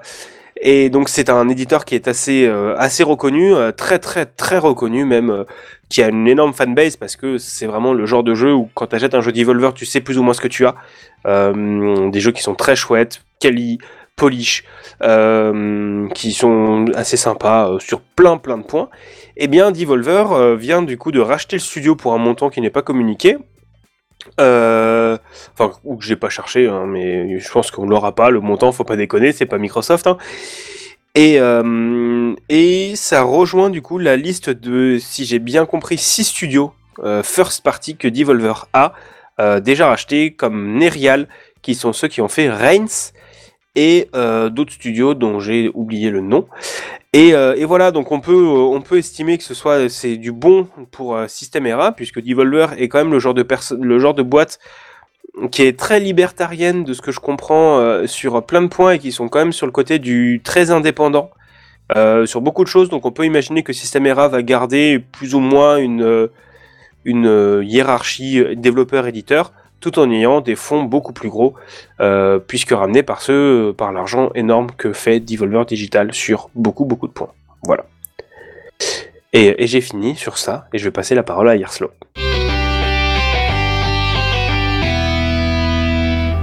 Irslo. Merci Big Gaston. Oui, euh, je refais une news gaming, mais cette fois, vous vous doutez qu'on va parler un petit peu de Microsoft et on va parler de Xbox. Alors, euh, c'est une news moi qui m'a un petit peu surpris. J'ai une Xbox première du nom il y a fort longtemps, puis je suis passé à la Xbox One S en 2017. Et que ce soit sur la première ou sur la seconde machine, personnellement, j'ai toujours utilisé des manettes Xbox. J'avais même acheté une manette Xbox 360 pour brancher sur mon PC il y a quelques années, et euh, maintenant j'en ai pris une sans fil de, de la Xbox One. Alors, Jusque-là, moi, il semble que Microsoft n'était pas très regardant avec les fabricants de, périphériques tels que manette, joystick, volant. Il était possible d'utiliser sans problème ces périphériques sur vos Xbox. Euh, en ce qui concerne les périphériques filaires, il y avait une certification qui était possible pour que le matériel soit griffé Xbox compatible. Voilà, par contre, il n'existait rien de cet acabit pour tout ce qui était sans fil. Il y a une mise à jour qui a eu lieu le 16 octobre dernier qui empêche maintenant certains joueurs d'utiliser leur appareil sur les parties en ligne. Alors quand je dis leur appareil, je parle des périphériques hein, qui ne sont pas Microsoft. Et a priori, aucun problème pour jouer tout seul sur sa machine en local. Une question de, Le- de tricherie ou quoi? Ah, alors j'y arrive. Je saurai, tu, tu auras l'info plus tard. Et dessous aussi. Un blocage définitif de ces appareils non compatibles devrait être acté le 12 novembre 2023. Alors la question est pourquoi ce changement? Eh bien, pour commencer, Xbox semble s'orienter vers la certification des matériels sans fil. Et tu vois, les grosses marques comme Razer, Turtle Beach, HyperX ou Nikon vont pouvoir évidemment payer la certification. Pardon, la licence pour être autorisée à être compatible Xbox. Pour les petits constructeurs, est-ce que tu penses que ça va être le cas? Certainement pas. Et un autre point, c'est peut-être des appareils Cronus. Certains les connaissent peut-être. Moi non, je les connaissais pas. Mais il semble que ces appareils puissent faire du scripting et être euh, parfaits pour tricher dans les jeux comme Call of Duty, comme Valorant, Fortnite. Mais pas sur Candy Crush, ça va. Alors, la limitation de Microsoft au matériel certifié a-t-elle pour but de faire rentrer de l'argent par les fabricants de périphériques tiers Ou bien est-ce qu'il y a derrière une volonté de réduire la triche possible sur les réseaux? Ça, j'en sais rien. On aura peut-être quelques informations plus tard, dans quelques semaines euh, ou dans quelques mois, euh, si euh, Microsoft communique un peu plus là-dessus. Et je sais pas, toi, si Big Gaston, tu as entendu parler de ça et si tu as un avis éclairé là-dessus. Alors, j'en ai pas entendu parler avant que tu, nous en parles, hein, parce que je fonctionne sur les manettes. Je suis le genre de personne qui achète toujours la manette officielle. Parce Pareil. que je me dis, euh, d'accord, je paye peut-être 20 balles de plus, mais d'un autre côté, je suis certain de la qualité et je suis certain de la compatibilité surtout. Euh, du jour sur la Switch, j'ai que des Joy-Con officiels, bon, qui driftent de ouf, hein, mais, euh, mais bref. Euh, et j'ai la manette Pro qui est toujours hyper bien compatible. J'ai toujours eu des, des manettes Xbox. Et, euh, et c'est un peu le côté du euh, je paye plus cher, mais je sais ce que j'ai. Alors que les concurrents, tu sais jamais trop. Moi, pour moi, la thèse du d'accord, ils veulent faire rentrer de l'argent, c'est d'un côté c'est possible, de l'autre, je pense que Microsoft ont quand même de l'argent infini. Et, euh, et ils auraient ils auraient tout intérêt à ne pas trop se flinguer leur image de marque auprès des petits des petits euh, fabricants de matériel euh, parce que ils essaient quand même de s'en faire une bonne image de marque en ce moment. Pour moi, c'est quand même plus cette histoire de triche parce qu'il est vrai que tu peux euh, bloquer de la sur console, tu peux euh, bloquer de la, de la triche software hein, parce que t'en as presque pas, mais de la triche hardware c'est plus compliqué déjà. Donc euh, pour moi c'est possible que ce soit cette histoire de triche. Cette histoire de triche pour moi c'est euh, c'est pas que un argument euh, drapeau. euh, regardez c'est ça alors que c'est pour le pognon. Pour moi c'est un argument qui a euh, qui a un sens en tout cas. Ouais. J'espère que ce sera ça, effectivement.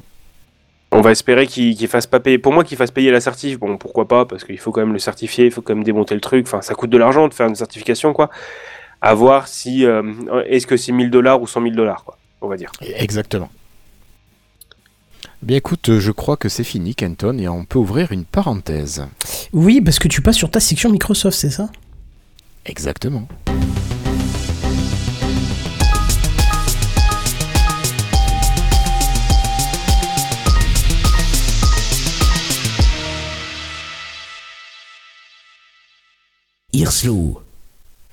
Merci.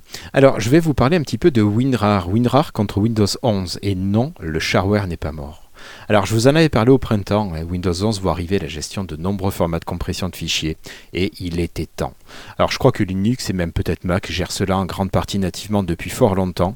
Et sur Windows, le zip est arrivé quand même en gestion native depuis euh, Windows XP en, en 2011. Ça commence à faire 12 ans. Mais depuis, rien n'avait bougé. Et Ouais, c'est un enfer. Excuse-moi, mais Eh oui, d'ouvrir- tout à fait. d'extraire un, un zip nativement sur euh, Windows, ça t'ouvre un utilitaire euh, chelou là euh, qui met une. Ah bon? Ça l'ouvre comme un dossier. Bah, c'est ça, tu fais un clic droit, extraire euh, tout ou extraire vert, Ouais, et puis voilà, euh, non, mais c'est. Ok, pour moi c'était un peu plus compliqué que ça. Enfin, un peu plus. Puis c'était long, je trouvais. D'accord. va peut-être changer. Non, non. Ouais, sûrement. Sûrement. Euh, voilà, donc maintenant, euh, depuis ce mois-ci, sur Windows 11 uniquement, hein, vous allez pouvoir vous passer d'un extracteur si vos archives sont en RAR, 7zip, tar, tar.gz.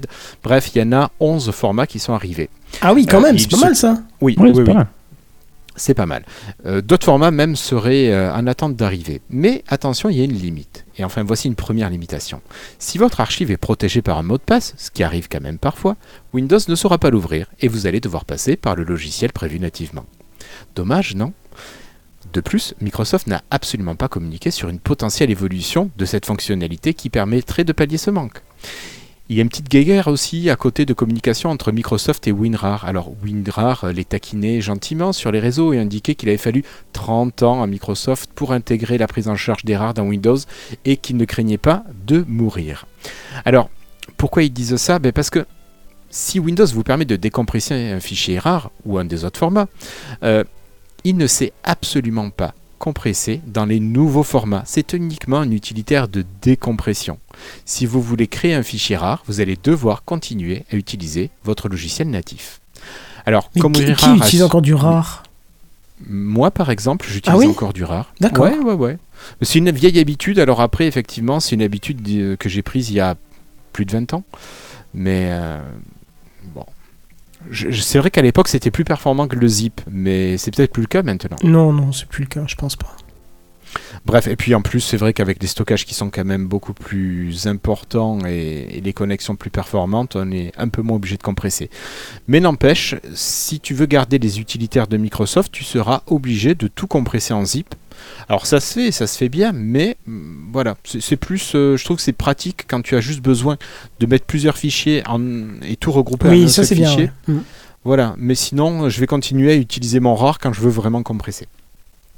Et sinon, euh, quand même, euh, un truc à noter, c'est que WinRAR a su s'adapter dans le menu contextuel de Windows 11 de manière hyper rapide, euh, contrairement à ce qu'on peut trouver dans pas mal de choses. Sur Windows 11, si vous sélectionnez plusieurs fichiers, que vous faites un clic droit et que vous avez utilisé et installé WinRAR, vous avez déjà un sous-menu du menu contextuel qui existe avec les différentes options. Il est vraiment intégré de manière quasi native. En fait, ils ont tout fait pour qu'il soit hyper facile à utiliser. Et, et voilà, donc moi, WinRAR, ça reste mon petit préféré, et surtout pour ce shareware qui est toujours utilisable gratuitement, même euh, 30 ans après. Voilà. Alors, Et si- c'est quoi un shareware? C'est un logiciel que tu es obligé de payer pour pouvoir utiliser. D'accord. Bah, et shareware, c'est surtout le principe de dire que c'est une démo en fait, et puis après tu payes si tu veux le complet normalement. Ok, ouais. Et hum, voilà, le, le truc de WinRAR, c'est qu'il te met tout le temps, euh, à la fin de la période d'essai, euh, ce logiciel est payant, mais tu fermes et tu continues à l'utiliser sans aucune Un limitation. peu comme Reaper quoi. C'est ça, c'est ça. Et par contre, euh, suite à l'annonce de Microsoft, il y a eu vachement d'achats. Ils ont communiqué là-dessus. Ils ont vendu beaucoup de licences. Il y a eu une envolée des licences. Donc, pour, Sérieusement WinRAR. Oui, Étonnant. D'accord. c'est le contre-pied. Voilà. Allez, mais c'est fini pour cette news. Très bien.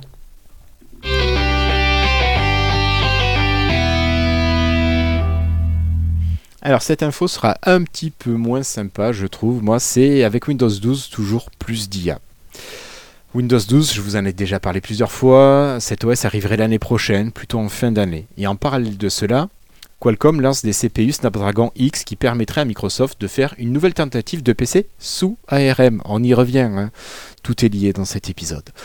Quelle différence peut-on espérer voir entre les machines à CPU Intel AMD et les machines avec des CPU ARM Bon, ben, sans rentrer dans les détails, hein, on va penser à des machines qui sont économes en énergie avec une meilleure autonomie.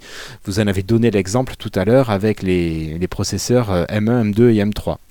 Microsoft parle également de meilleure performance. Alors, pourquoi tout ça on en parle? C'est que Satya Nadella et Pavan Davuluri étaient tous les deux invités au Qualcomm Summit et ils ont parlé du futur de Windows.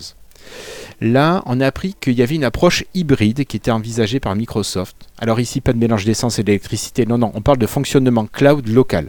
Certaines tâches continueraient à être effectuées en local, alors que d'autres seraient déportées vers le cloud. Vous le voyez arriver l'abonnement? Euh, On parle Oui. aussi des puces NPU, Neural Processing Unit, qui sont dédiées à l'IA, ou peut-être au machine learning plus simplement. Et ces NPU pourraient accélérer les tâches en lien avec l'IA elle-même, et elle pourrait également héberger des modèles d'IA en local. On a appris que les Snapdragon X devraient pouvoir faire tourner des IA génératives directement en local et que le cloud permettrait dans ce cas-là d'alléger la charge sur la machine. Euh, Pavan Davuluri, lui, parle d'une meilleure protection de la vie privée, des économies de coûts, des avantages en termes de latence, des optimisations de performance et une plus grande personnalisation. Bref, beaucoup de belles paroles, mais comment dire, moi j'ai assez peu confiance là-dedans. J'avoue que l'IA dans un système d'exploitation, ça me, ça me chiffonne un petit peu. Et j'aurais peur que nos données soient de moins en moins sous notre propre garde. Et euh, je vous dis cela parce que des rumeurs à l'heure actuelle parlent de Copilot, l'IA de Microsoft, comme d'un bouton nouvel, euh, du nouveau Windows de, enfin, du nouveau Windows 12, hein, et ce serait le point de départ de l'intention de l'utilisateur. Copilot apprendrait tout de nous pour mieux nous aider, pour mieux nous ouvrir les fichiers à notre place. Bref, tout un ensemble de choses que je préfère gérer moi-même. Je sais pas vous, je suis sûr qu'ici autour de, de cette table virtuelle, vous allez avoir un petit peu le même avis. Ouais. Mais finalement, moi, ce Windows 12, il ne me donne pas envie de l'avoir sur ma machine. Non, vraiment pas. Vous voulez réagir un petit peu là-dessus? Hum, je veux bien apporter un élément, c'est que euh, peut-être on en parle si encore on a un peu de temps à la fin de l'épisode, mais je teste un nouveau navigateur qui a de l'IA intégré, euh, mais qui est pas intégré dans le sens. euh, euh, ils ont mis, enfin si, il y a ChatGPT qui est intégré, mais je veux dire qu'ils ont intégré de l'IA dans le logiciel, dans son mode de fonctionnement, et il y a quelques trucs où c'est intéressant. Donc c'est à voir comment c'est intégré. Par contre, ce qui me fait peur, c'est que quand c'est intégré à la sauce Microsoft, c'est toujours un peu...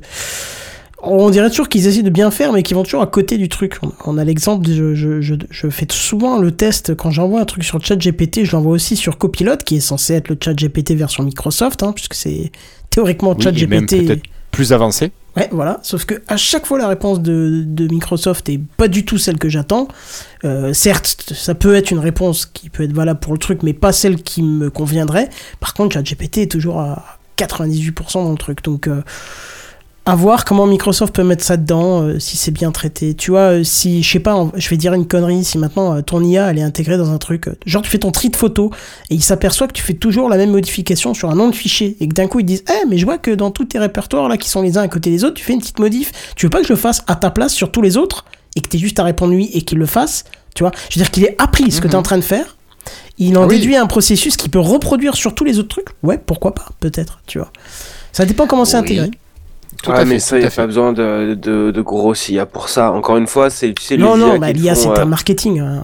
Ouais, voilà, c'est ça. Moi, j'avoue que euh, je suis euh, obligé d'utiliser de l'IA en ce moment parce que c'est le seul moyen d'avoir de la documentation sur Unreal Engine. Euh, parce que vraiment, honnêtement, GitHub Copilot est plus efficace. Non, pas GitHub Copilot. euh, ChatGPT est plus efficace pour avoir de la documentation, euh, euh, pour avoir de la documentation sur Unreal Engine que la documentation de Unreal Engine. Donc, euh, j'ai un peu envie de canner. Mais, mais je, le seul intérêt de l'IA, pour moi, c'est une IA qui est même pas forcément très intelligente, mais qui sait juste automatiser les trucs à ma place. Parce que, enfin, pour moi, le truc de photo, c'est exactement ce dont j'aurais besoin.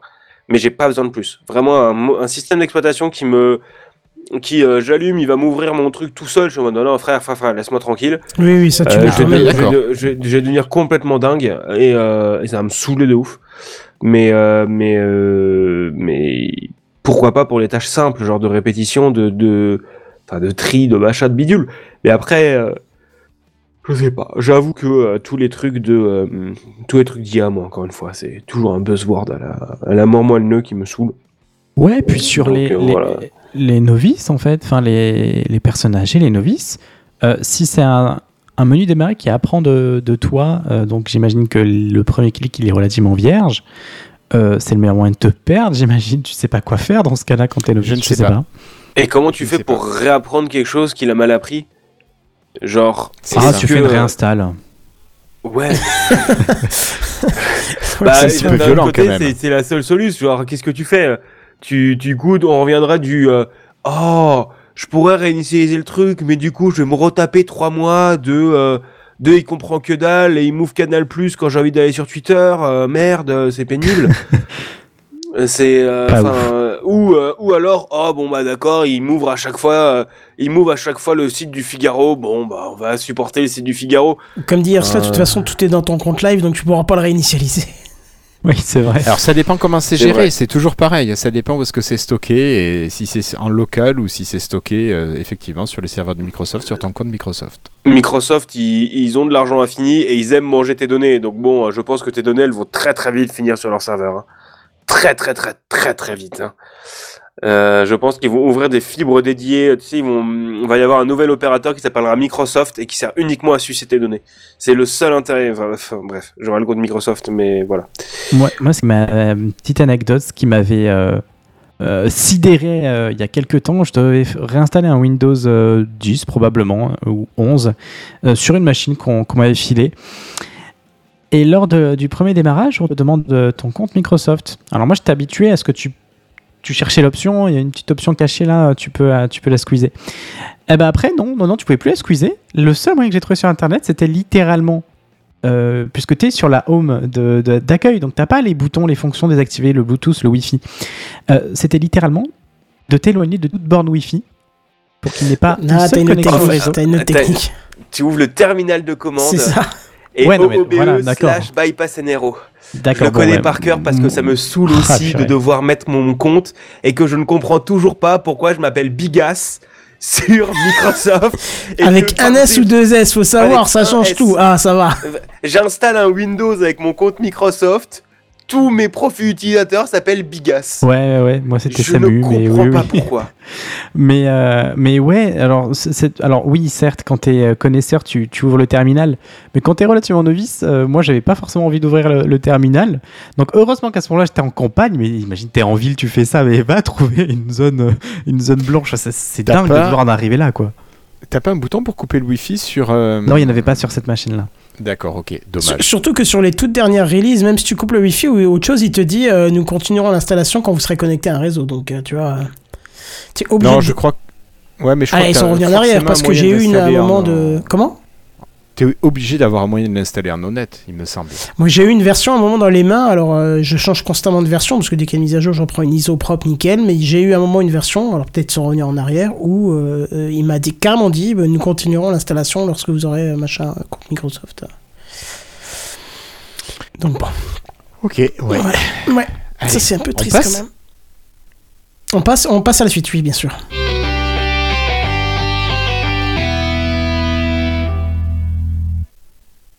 Alors, comme un regret qui revient. Alors, pourquoi revenir sur les Windows Phone?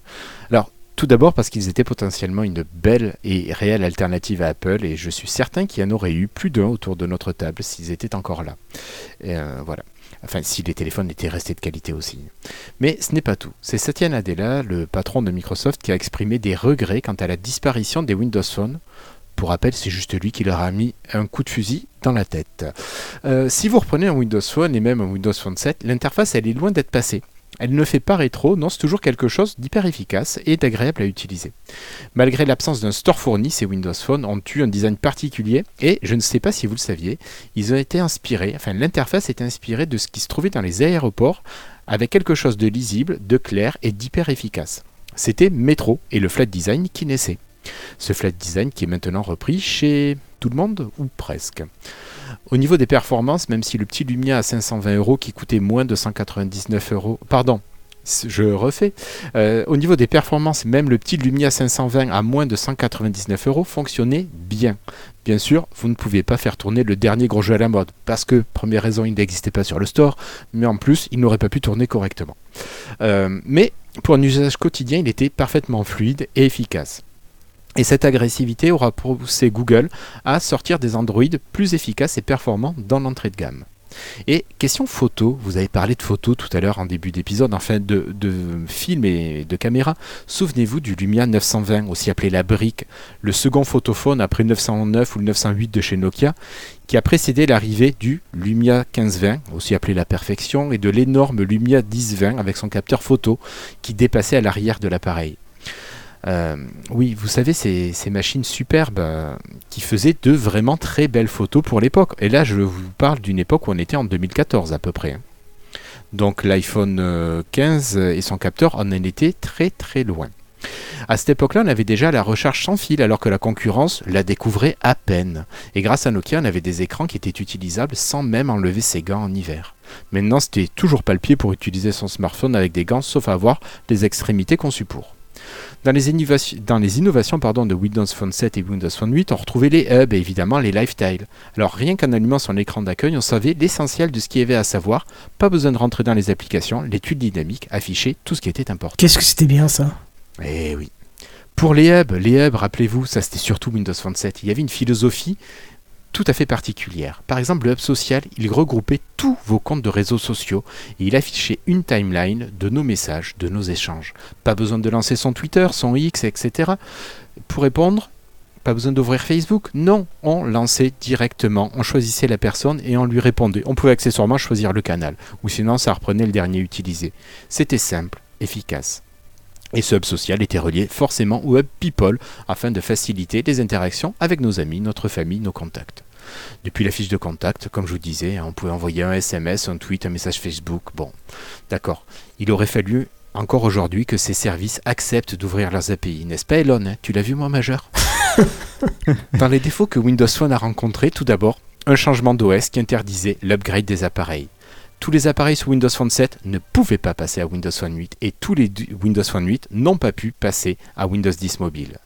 En revanche, dans un OS, toutes les mises à jour étaient disponibles pour l'appareil. Alors, chez les Windows Phone 8 par exemple, qui ont duré quand même quelques années, l'appareil, même le premier qui est sorti, donc si je vais prendre le Lumia 520 qui était quand même le tout petit de chez Nokia, a eu toutes les mises à jour de la gamme de la série 8. Et ça représentait quand même entre 3 et 4 ans, ce qui quand même était assez génial pour l'époque. Parce qu'on n'avait pas des sorties et des, mises à jour qui étaient tenues souvent euh, aussi longtemps. Euh, voilà.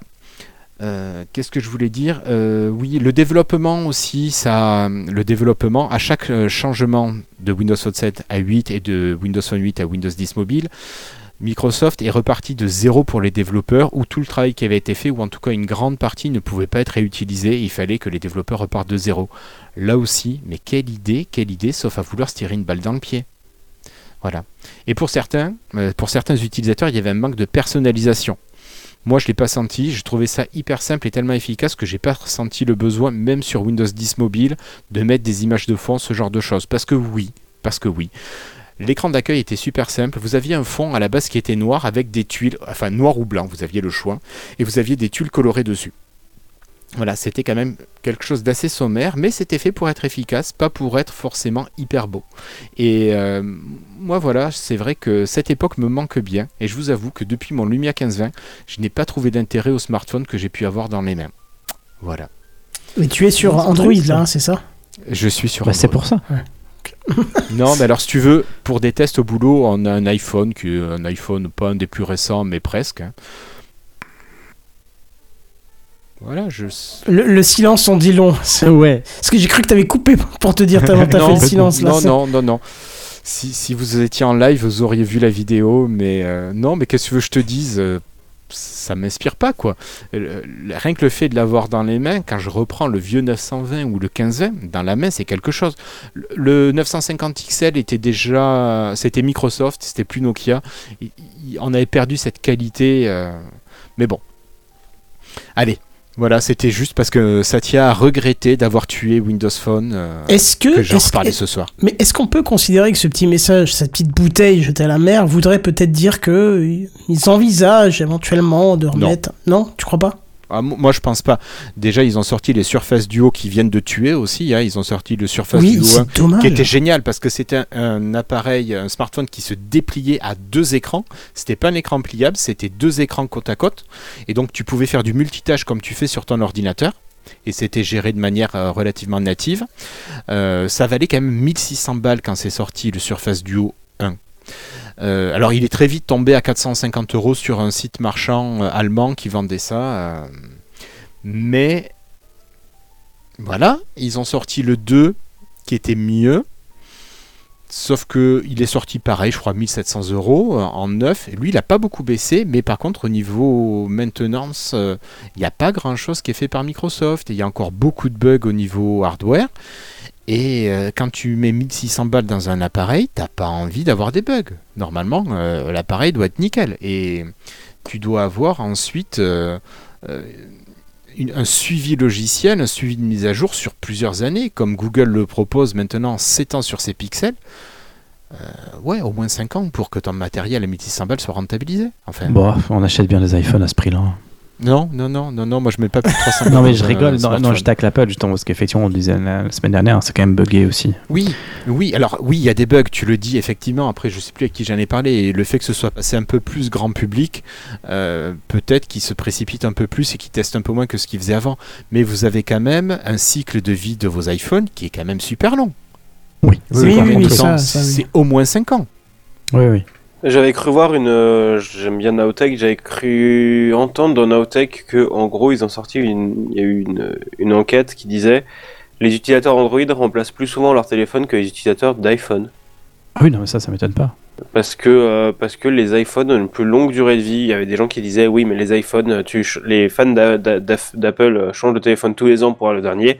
Je pense qu'il y en a, certes, mais c'est pas la majorité et que, euh, et que les iPhones sont en vrai des téléphones qui sont assez longs, tout comme les Pixels, qui sont aussi des téléphones qui durent très bien dans la durée, qui sont maintenus euh, 7 ans, je crois, maintenant, à cause de la nouvelle loi californienne, de ce que j'ai compris. Voilà. Ouais, une petite expérience euh, sociale. Tu vas dans les transports, le métro, le bus, quelque chose.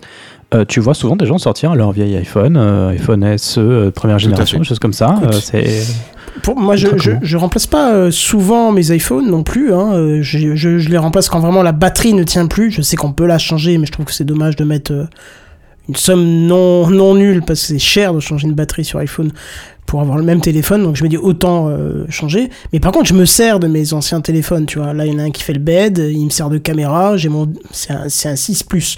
J'ai mon 10 qui me sert encore euh, de caméra aussi. De, bah, j'avais fait un live Twitch sur remplacement d'une manette, euh, enfin du, du drift de la manette Twitch, Switch, pardon. Et ben, j'ai utilisé tous mes téléphones pour faire le live. Donc tous me servaient de caméra et tout. Donc on voit que je m'en sers. Pour vous dire, cette année, en début d'année, j'ai mis au rebut, enfin, je, même pas, il est dans, mon- dans un tiroir, mon 4S. On est au 15. Mon 4S, j'ai arrêté de l'utiliser.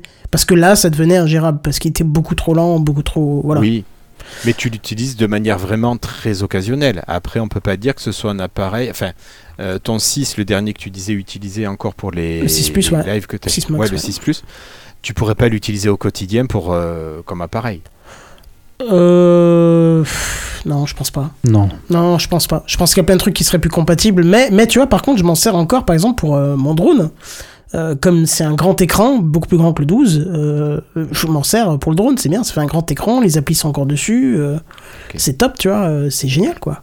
Donc c'est des appareils que tu peux te servir, même d'enregistreur, d'enregistreur, hein, le- les streetcast CPQTA, par exemple, euh, j'enregistre avec mon iPhone 10, tu vois. Je laisse toujours dans le sac, j'ai Ah ouais. besoin de le brancher euh, un quart d'heure sur la batterie pour que je puisse enregistrer mon truc en entier. Bah c'est top, hein. c'est sûr, ça fait un gros truc très technique euh, pour euh, si peu, mais je m'en sers encore, tu vois, ils sont pas, euh, ils sont pas inutilisables. Je vois les Android de mes parents, quand ils arrêtent de les utiliser, c'est parce qu'ils peuvent techniquement plus les utiliser, tu vois. C'est c'est plus faisable, quoi. Bref, mais bon, en tout cas, voilà, c'est c'est voilà, je suis en train de perdre toutes les caméras. Je suis tout seul, euh, je suis tout seul, comme si j'avais eu une coupure de, bah oui, parce qu'en fait j'ai eu une coupure de connexion. Donc c'est pas grave. Dans le podcast, vous aurez cette petite, euh, cette euh, petite coupure, enfin ce petit aparté. C'est pas grave puisque de toute façon on va, on va changer de section tout doucement. On va se diriger. euh, je vais continuer comme si j'étais avec tout le monde. Hein, je- coupure de connexion pour l'instant, mais je vais continuer pour la version podcast. Euh, L'épisode, je vais passer euh, bah, tout seul du coup puisque je suis tout seul au coup de cœur de la semaine.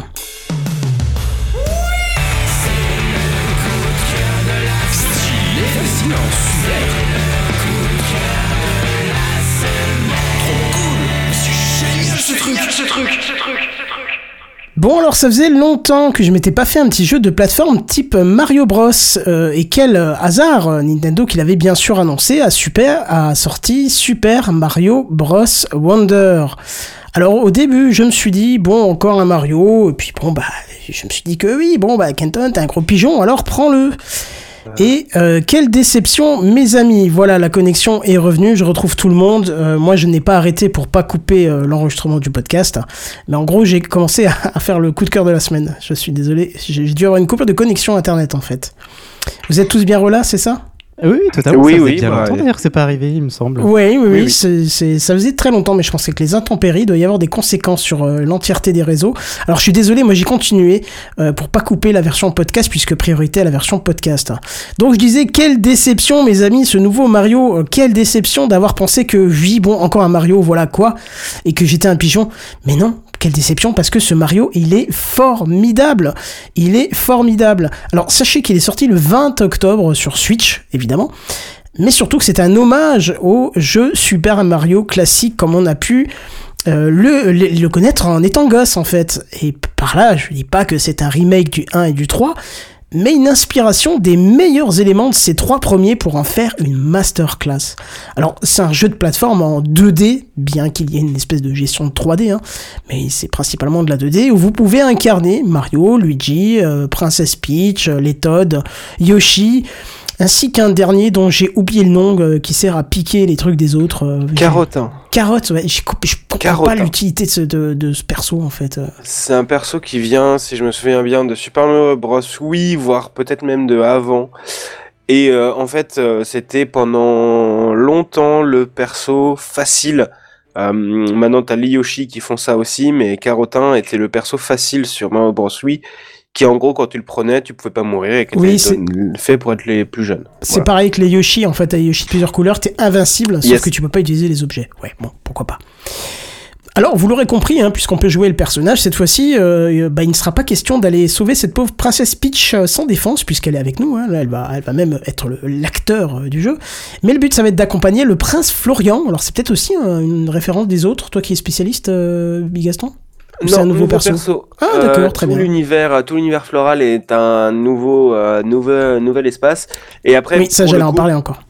Peach, ça fait euh, quelques temps que c'est plus, enfin quelques temps non, mais c'est plus forcément à chaque fois le perso que tu dois sauver. Sur Super Mario 3D World, c'était déjà plus Peach. Oui, c'était Bowser. Fury, je sais plus quoi, à la fin. Il y avait tout Euh, non, c'était, tu devais aller sauver des fées dans le jeu principal et ensuite tu devais juste combattre Bowser. Voilà, dans le deuxième. Ok. Bon, en tout cas, euh, là, c'est Prince Florian euh, qui va vous accompagner afin de sauver le royaume des fleurs du plan, euh, des plans maléfiques de Bowser, évidemment. hein. c'est toujours le, le grand méchant Bowser. Alors, comme les champignons font déjà partie du lore de Mario, euh, l'élément à récupérer, c'est des fleurs, tout simplement. Sauf que ces fleurs-là, à chaque fois qu'il les prend, ça vous fait l'effet qu'un champignon vous ferait dans la vraie vie, hein, si vous voyez ce que je veux dire. C'est-à-dire que vous partez dans un délire de fou, Mangez-moi, mangez-moi, mangez-moi. clairement. hein. Mangez-moi, mangez-moi, mangez-moi. Là, quand il mange les fleurs, il a vraiment l'effet d'un champignon hallucinogène. Il y a des trucs de toutes les couleurs dans tous les sens. Je vous spoil pas plus que ça, mais c'est vraiment fun. C'est vraiment un bon ajout. Alors, les mondes sont hyper colorés. C'est- Voilà, si vous avez un problème de, de saturation sur votre écran et qui sature de trop, vous allez en prendre plein la gueule. C'est plein de défis variés, c'est marrant, c'est étonnant. Il n'y a pas un niveau où on se dit pas, oh punaise, c'est bien trouvé ça. Ou la vache, trop cool ce truc. Ce truc, pour paraphraser Benzen. Et quand je vous dis qu'il y a de l'inspiration, c'est parce qu'on retrouve euh, par exemple les poules de feu, les champignons rouges, les champignons verts, avec quelques nouveautés comme la possibilité de se transformer en éléphant. Oui, en éléphant, c'est pas d'où ça sort, mais c'est assez fun. hein. Il y a une mécanique de jeu qui est associée qui est vraiment très sympa. Une sorte de machine à creuser, euh, je ne sais plus comment on appelle ça là. euh. Une foreuse. Oui, merci. J'ai putain, mais j'ai cherché le mot, le mot foreuse pendant des. Et Oui. petite, réfé- petite référence à Mario Galaxy 2, pour le coup, c'était une transformation qu'on avait déjà dans Mario Galaxy Ah, 2. je l'ai je l'ai- je l'ai pas fait le, le Galaxy. Un excellent jeu. Un excellent jeu. Bref, tous ces persos là, ça rajoute euh, une, possi- une possibilité de gameplay assez plaisante. Alors comme je le disais, le jeu il est plein de défis, de puzzles, de passages secrets, de casse-tête, etc., etc.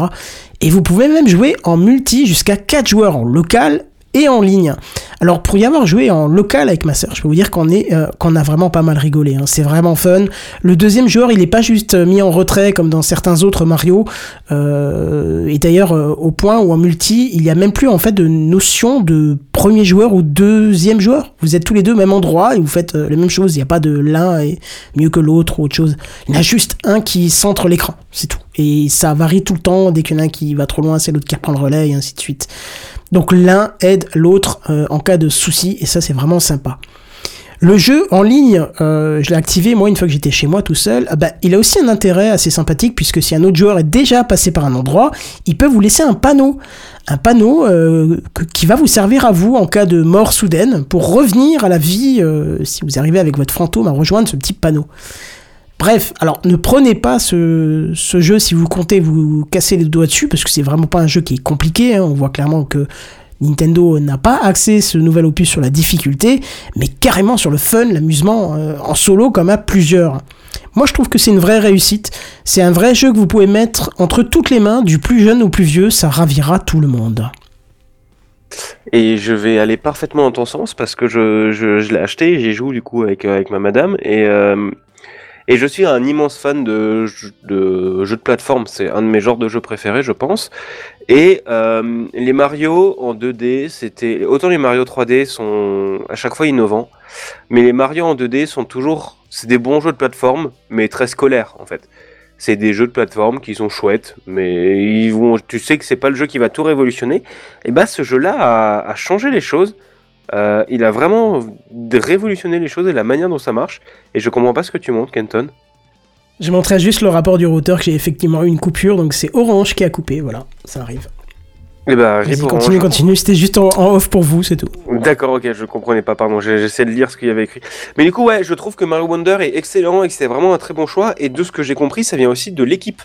En gros, euh, ça fait presque 10 ans qu'on n'a pas eu de Mario 3D, de Mario 2D, puisque le dernier, techniquement, c'était sur la Wii U. Parce que celui qu'on a eu Ah sur la oui. Switch, celui qu'on a eu sur la Switch n'était qu'un portage de celui sur la Wii U, donc qui a dû sortir vers 2013. Donc ça fait presque 10 ans qu'on n'a pas eu de jeu Mario 2D et l'équipe a eu le temps de changer. Donc en fait, là sur Super Mario Wonder, c'est une équipe de plus jeunes développeurs. euh, et de nouveaux venus chez Nintendo qui ont pu un peu plus se lâcher.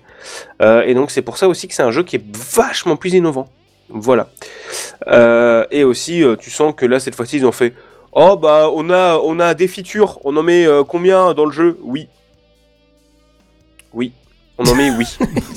C'est, il y a une feature par niveau quasiment, et il Oui. y a que Nintendo qui peut se permettre de faire ça.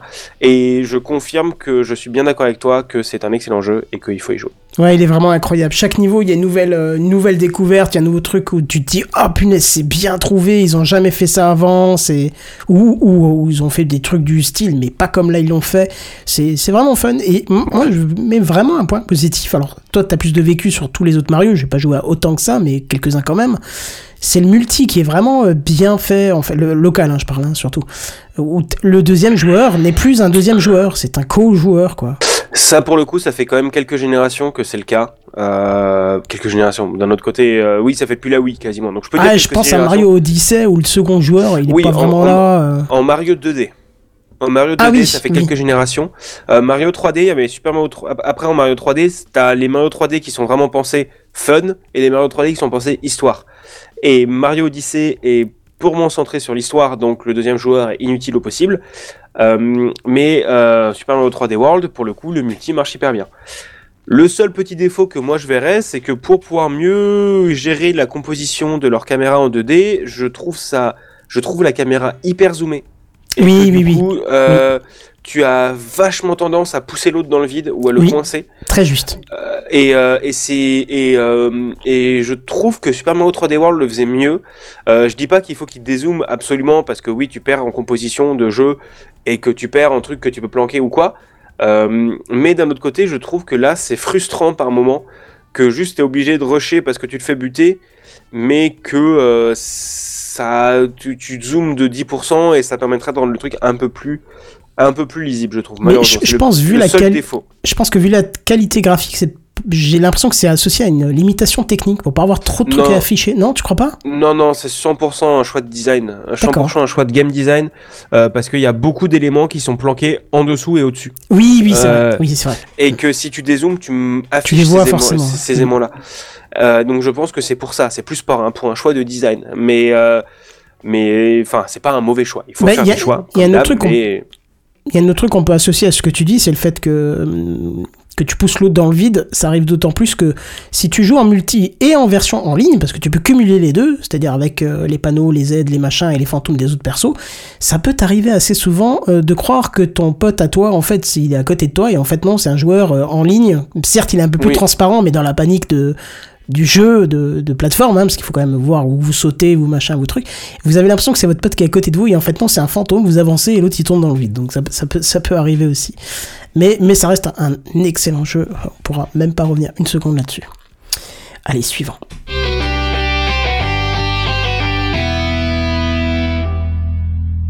Et oui, cette émission de Techcraft euh, devrait reprendre le vieux nom de Gamecraft, hein, parce que euh, on Beaucoup de vous jeux ce soir. recommande. Ouais, on vous recommande pas mal de jeux. Moi, je vais vous reco- recommander un petit jeu qui s'appelle Chants of Sinar. Chant of Sinar, donc c'est un petit jeu développé par un studio qui s'appelle Rune Disc. Donc y a un petit studio toulousain, euh, pour l'anecdote, composé uniquement de deux personnes. Donc c'est un jeu qui a été développé par deux personnes, avec de l'aide à la musique, hein, euh, qui a été édité par le géant Focus Interactive euh, via leur label Focus Indie, euh, je ne sais plus quoi. C'est sorti le 5 septembre 2023 et ça coûte 20 euros sur Steam. Le principe de Chant of Sinar, c'est un knowledge vania. Le vous allez devoir progresser dans votre apprentissage. Vous êtes une personne qui arrivait dans une euh, revisitation de la tour de Babel, euh, sauf que vous ne parlez pas la langue. Vous allez donc devoir essayer de comprendre quelle est la langue euh, et comment fonctionne la langue de, des- des personnages qui sont à ce moment-là autour de vous. Pour ça, pas d'interface compliquée, pas de tutoriel ou quoi, c'est juste, tu vas. Tu vois qu'il y a euh, le premier, la première énigme, tu arrives devant une porte avec un levier et un panneau à côté. Il y a sur ce panneau, donc le jeu fonctionne avec des glyphes, donc des glyphes qui ont des formes. Il y a sur ce panneau, il y a euh, deux fois le, il y a deux groupes de deux glyphes, dont le même et un glyphe qui change. tu te rends compte que le même, ça doit pouvoir, ça doit vouloir dire quelque chose comme la porte. Et le différent doit dire ouvrir et fermer. Et c'est ce genre de choses, donc tu dois essayer de comprendre comment ça fonctionne, les objets, juste avec le contexte, avec ce qui se passe autour de toi. Euh, le jeu est hyper, hyper bien construit dans sa manière de faire cette langue-là, puisque c'est pas une langue avec des, euh, des caractères au pif. Euh, c'est pas des trucs, des formes qui n'ont aucun sens. C'est une langue qui a été construite et réfléchie. Euh, donc je sais que je me souviens par exemple que dans le premier niveau, tous les lieux sont des glyphes entourés par un carré. Euh, où tu comprends après que ah tiens, j'ai trouvé deux glyphes avec un carré. Il y en a un, je sais pas ce que c'est, mais logiquement ça doit être un bâtiment de quelque chose comme ça. Et euh, petit spoiler, tu vas passer par plusieurs étages et plusieurs peuples qui ont des langues différentes. Et donc, ton objectif, ça va être de comprendre comment fonctionnent les différentes langues, puisque tu vas devoir faire de la traduction entre les peuples, et chaque peuple ne parle pas de la même manière. Et ce qui est hyper intéressant, c'est que dans cette construction de la langue, euh, ça a été poussé jusqu'à l'histoire du peuple. Euh, donc, euh, je vais raconter le premier, donc c'est plus un peuple ancien, donc c'est une langue assez facile, c'est le premier niveau. Le deuxième niveau, c'est plus des soldats, donc la langue est plus, est plus direct, plus cru, on va dire ça comme ça. Et tu dois réfléchir à comprendre comment fonctionnent les phrases, comment fonctionne le principe de pluriel, de question. Ça, c'est un jeu pour développeurs, ça. Non, même pas. Non, non, c'est hyper bien amené. C'est vraiment n'importe qui peut y jouer. Et euh, ce qui est hyper intéressant, c'est la manière dont tu valides une glyphe, un, glyphe pour, en gros, tu as, quand tu as un glyphe qui apparaît pour la première fois, il s'inscrit dans un endroit dans, dans le jeu, dans un menu, et tu peux lui associer le mot que tu veux, que tu penses deviner. Et quand tu as deviné suffisamment de glyphes qui ont plus ou moins le même thème, il y a ton personnage qui va aller dessiner des choses dans un carnet, et tu vas devoir associer le glyphe au bon dessin, qui va valider le glyphe, et ensuite traduire automatiquement la phrase. Le jeu est vraiment hyper intéressant, il se fait en à peu près 8 heures. Moi je l'ai fini en 8 heures, un truc comme ça, ça m'a pris le week-end dernier. Euh, je trouve que ça, mé- ça mérite d'être soutenu parce que même si je trouve que les 10 dernières minutes sont un peu inintéressantes, mais 10 minutes sur un jeu de 8 heures, bon, euh, pour moi ça vaut le coup. Euh, Il y a moyen que vous soyez vraiment emporté dans, le jeu, le jeu est vraiment beau comme tout avec ses choix de couleurs et les, les aplats de couleurs qu'ils ont fait. Et, euh, et pour une vingtaine d'euros, je trouve que ça vaut le coup énormément d'y jouer. En plus, ça soutient un petit studio qui mérite énormément euh, euh, de, de, de percer grâce à ça. Donc voilà, ça c'est Chant of Sinar, donc pour rappel, développé par Rundisk et édité par Focus, et dispo, je crois, sur Steam, Switch et peut-être un peu partout pour environ 20 euros. Ça va, pas très cher en plus. Non, c'est ok niveau prix. Euh, on n'est pas sur la barre des 1 euro l'heure de jeu, hein, la barre un peu symbolique que beaucoup de gens euh, regardent, mais d'un autre côté, le jeu vaut vraiment ce prix-là, et je ne peux que vous conseiller d'y jouer. Et je te redonne la, parole, Monsieur Kenton.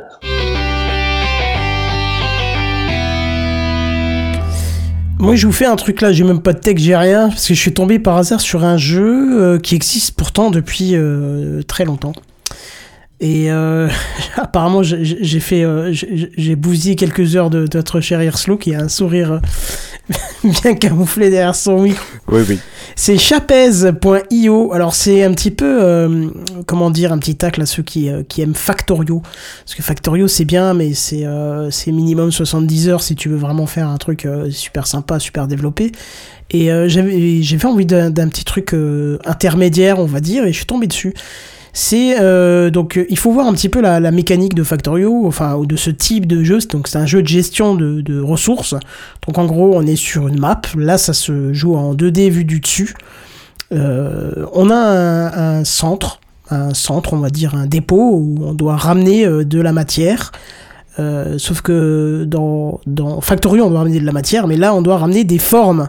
Des formes que l'on va trouver sous forme de gisements. hein, on va vulgairement appeler ça comme ça, des gisements un peu partout sur cette map. Et donc, on aura des gisements de formes et des gisements de couleurs. Et en fait, le centre, pour monter de niveau en niveau, vous demande de lui ramener, donc sur des convoyeurs, hein, des, euh, je- je perds toujours le nom. Comment on appelle ça encore? Des tapis roulants. Des voilà, tapis merci, des tapis roulants, euh, un peu comme à la caisse de votre supermarché. Euh, bah, il va ramener ses formes et ses couleurs à un endroit. Sauf que d'un coup, on va vous dire bah, le cercle euh, sans couleur. Puis le niveau d'après, on va dire bah tiens, je veux bien un cercle rouge et il en faut 50. Donc à vous d'utiliser des des machines de transformation qui vont appliquer la couleur à la forme, puis sur les tapis les remettre sur le tapis roulant pour les ramener euh, au centre. Et ainsi de suite, on augmente de niveau en niveau en niveau et la demande est de plus en plus complexe. Puis à un moment, on va même vous demander des formes qui n'existent pas sur la map.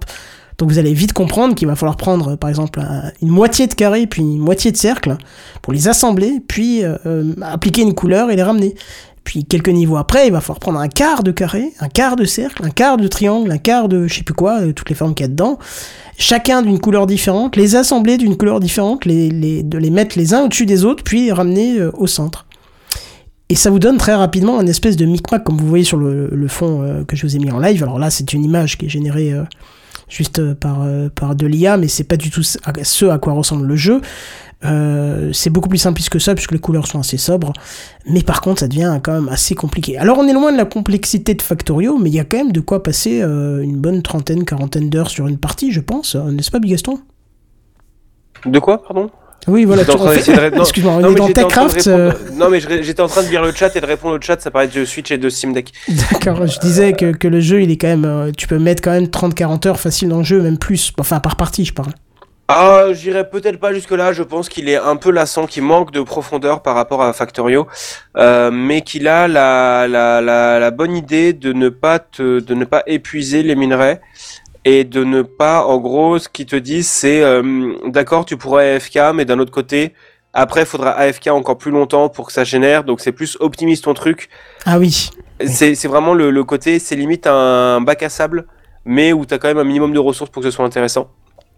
Euh, J'avoue que j'y ai joué, j'ai passé une bonne dizaine d'heures dessus aussi, c'est devenu, euh, c'est devenu une drogue le temps d'un week-end, mais après, le plus loin qu'un week-end, j'y ai pas plus retouché que ça, parce que je pensais que ça, je trouve que ça manque un peu de profondeur. C'est très chouette. Oui, c'est pas aussi profond que coup, Factorio, on est d'accord. Et puis c'est très simple graphiquement, donc ça n'apporte rien de nouveau à chaque, C'est ça. chaque niveau. On te demande juste de faire des choses de plus en plus complexes, en de plus en plus grosse quantité. Donc tu es obligé de, de, de mettre en place des, des circuits assez complexes. Et, et donc toi tu m'as signalé qu'il y avait le 2 qui sortait. Il y a le 2 qui est en développement et qui devrait sortir à un moment qui se déroulerait en 3D. Donc c'est pas de la 3D à la fa- jusqu'à la Satisfactory, mais plutôt de la 3D où tu pourras avoir euh, À une couche. Euh, ouais, mais tu le vois un peu plus. De la, la 3D, du genre tu peux avoir deux tapis roulants l'un au-dessus de l'autre, faire monter des choses Ah comme oui ça. d'accord. Si tu, si tu rajoutes une, une couche supplémentaire, avec euh, on va rajouter un peu plus de lore avec des compagnies spatiales et des trucs comme ça. Le jeu pour moi rajoutera un petit peu de profondeur, à voir quand il sortira s'il est bien ou pas. Euh, mais euh, je crois qu'il est annoncé 2024 ou en cours de développement pour l'instant. On Ah pas oui, de a le date de temps sortie. encore. Quoi. Ouais, ouais, ouais, carrément. Bon, en tout cas, vous l'avez dit cet après-midi, Shopez.io est à 10 euros sur Steam. 10 euros sur Steam, ouais. Exactement. Et 15 euros avec le bundle, il y a un truc de puzzle à 5 euros euh, que Steam te propose des fois par défaut. Ouais, alors euh, attendez peut-être les promos parce que je pense qu'il va chuter euh, là avec les promos qui vont arriver pour Noël à très rien. Je pense euh, 1 ou 2 euros vous l'aurez. Oui, tu voulais dire, mais Gaston? J'allais dire que vous allez sur shapes.io, vous avez la démo en ligne directement sans avoir besoin de rien installer. Oui. Euh, d'ailleurs. chouette. Enfin, jeu complet jusqu'à un certain niveau. Euh, non, je crois que c'est une démo. Je crois que c'est tu bloques quand même à un moment. Oui, c'est ce que je veux dire, jusqu'à un Oui, certain tu- niveau. oui, oui. ouais, t'as oui, un oui, niveau oui. où tu t'arrêtes, ouais. Mais par Oui, contre, là ça. où il faut, il faut quand même dire, ils ont fait quelque chose que je n'avais jamais vu avant. Peut-être que ça existait, mais je n'avais jamais vu avant. Et oh, quelle putain de bonne idée. C'est que quand vous arrivez à la fin de la démo sur le net, donc dans le navigateur, le truc vous dit, bon, bah maintenant je te laisse plus avancer, il faut que tu l'achètes. Par contre, tu peux sauvegarder ta partie démo pour la reprendre euh, à l'état où t'en étais dans la partie, euh, dans ton jeu que t'auras acheté. Ça se fait quand même pas mal. Ah ouais, c'est la première fois que je vois ça. Maintenant, ça se fait quand même pas mal de, de proposer une démo et quand tu arrives à, quand tu veux acheter le jeu, tu euh, peux transférer ta démo parce que sinon, euh, Ouais, t'es obligé de te retaper tout démo, le truc. c'est- ouais, c'est chiant, c'est un- empêchement à la vente. Euh, non, non, ça commence à se faire pas mal. Pas partout, malheureusement, mais ça se fait pas mal. Et euh, pour euh, juste pour compléter ce que tu disais, Irslo, l'un des jeux vendus avec, donc qui s'appelle World Factory, que tu as dans un des bundles dont tu parlais à 15 euros là sur Steam, est un excellent jeu aussi au passage. Pareil, jeu D'accord. D'automatisation très très chouette, donc je vous le conseille au passage. Voilà. Donc euh, si vous voulez acheter euh, deux bons jeux d'automatisation, World Factory et Shapes, c'est deux jeux qui sont très très chouettes. Ouais, et Erslo, toi, donc, t'as, t'as, t'as testé suite à ma proposition sur le Discord, hein, parce que c'est là-dessus que j'ai proposé le jeu. D'ailleurs, rejoignez-nous hein, sur le Discord, on essaie de vous partager euh, nos découvertes, nos trucs. Et t'as pris direct. hein. Alors moi je l'ai pas pris. j'ai Non, je veux dire, t'as pris au jeu, mon- en fait. Pris Ah oui, au- j'ai pris au jeu. C'est le genre de jeu que j'adore. Et, mais par contre, tu vois, euh, ce que j'ai trouvé super dans la démo, c'est que tu peux jouer via navigateur. Et j'aurais bien aimé pouvoir continuer à jouer dans le navigateur. Là, tu es obligé de l'installer via Steam et de l'installer comme un jeu. Sur Bigaston, te fait non. Hein. Il fait non, non. Ah, par alors, contre, rallume ton micro. Parce que Rallume ton micro. F8. Et putain, et j'ai appuyé sur F8, ça a double toggle. Je deviens fou. C'est parce qu'il Euh, voulait que tu fermes ta gueule. Ouais, c'est ça. non, tu, tu peux aller sur shapes.io et euh, tu te connectes avec ton compte Steam et euh, ça te débloque le jeu complet en- dans le navigateur. Oh, très bonne. Ouais, voilà. ah oui, ça, ça m'intéresse. Voilà, j'ai- vu ça juste avant en recherchant sur le site. Euh, donc voilà, c'est très chouette, je trouve. Très bonne manière. De rien. Oui, parce qu'au final, le jeu ne nécessite pas vraiment d'être installé. Il est Bah tellement non, non, non, simple graphiquement et tout. Ouais. enfin, Ouais, ouais. Bon, après, il faut voir ce que ça vaut au niveau des perfs euh, au sein d'un navigateur euh, au niveau du jeu. Parce qu'au bout d'un moment, il commence à, à gérer quelques ressources. Donc, quand même.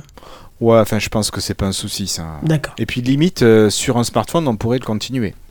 Au moins, ça serait un avantage. Oui, oui, oui. Bah, tu nous reparleras dans, tu nous parleras dans une semaine du jeu que je t'ai conseillé sur smartphone et qui a l'air de t'avoir pris aussi. Bah écoute, j'ai commencé là, je suis pas allé très loin encore pour Ouais, l'instant. si t'as une tablette, je te conseille sur une tablette, c'est encore meilleur. Je pourrais ressortir la surface pour ça. Ouais, parce Ah, que une tablette Android, tu veux dire? Euh, n'importe laquelle, je sais qu'il est dispo un peu partout, donc. euh, D'accord. Ouais. Ok. Parce que euh, il, il est sorti aussi sur PC, mais beaucoup s'en plaignent en disant que c'est juste un portage de la version mobile et puis que ça n'apporte rien et que pour une version PC, ils auraient pu aller plus loin dans le délire, alors que sur euh, mobile, ça suffit quoi. Faut Pas oublier que Ok, ouais, une écoute, à ergonomie qui est moindre sur mobile, donc voilà quoi. Allez, dernière petite, euh, dernier petit coup de cœur de la semaine.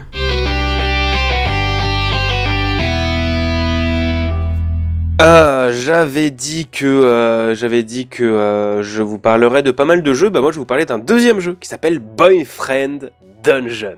Ah la vache. Comme le nom peut l'annoncer, c'est un dating sim, le genre de jeu où tu vas devoir aller draguer des personnages pour sortir avec eux.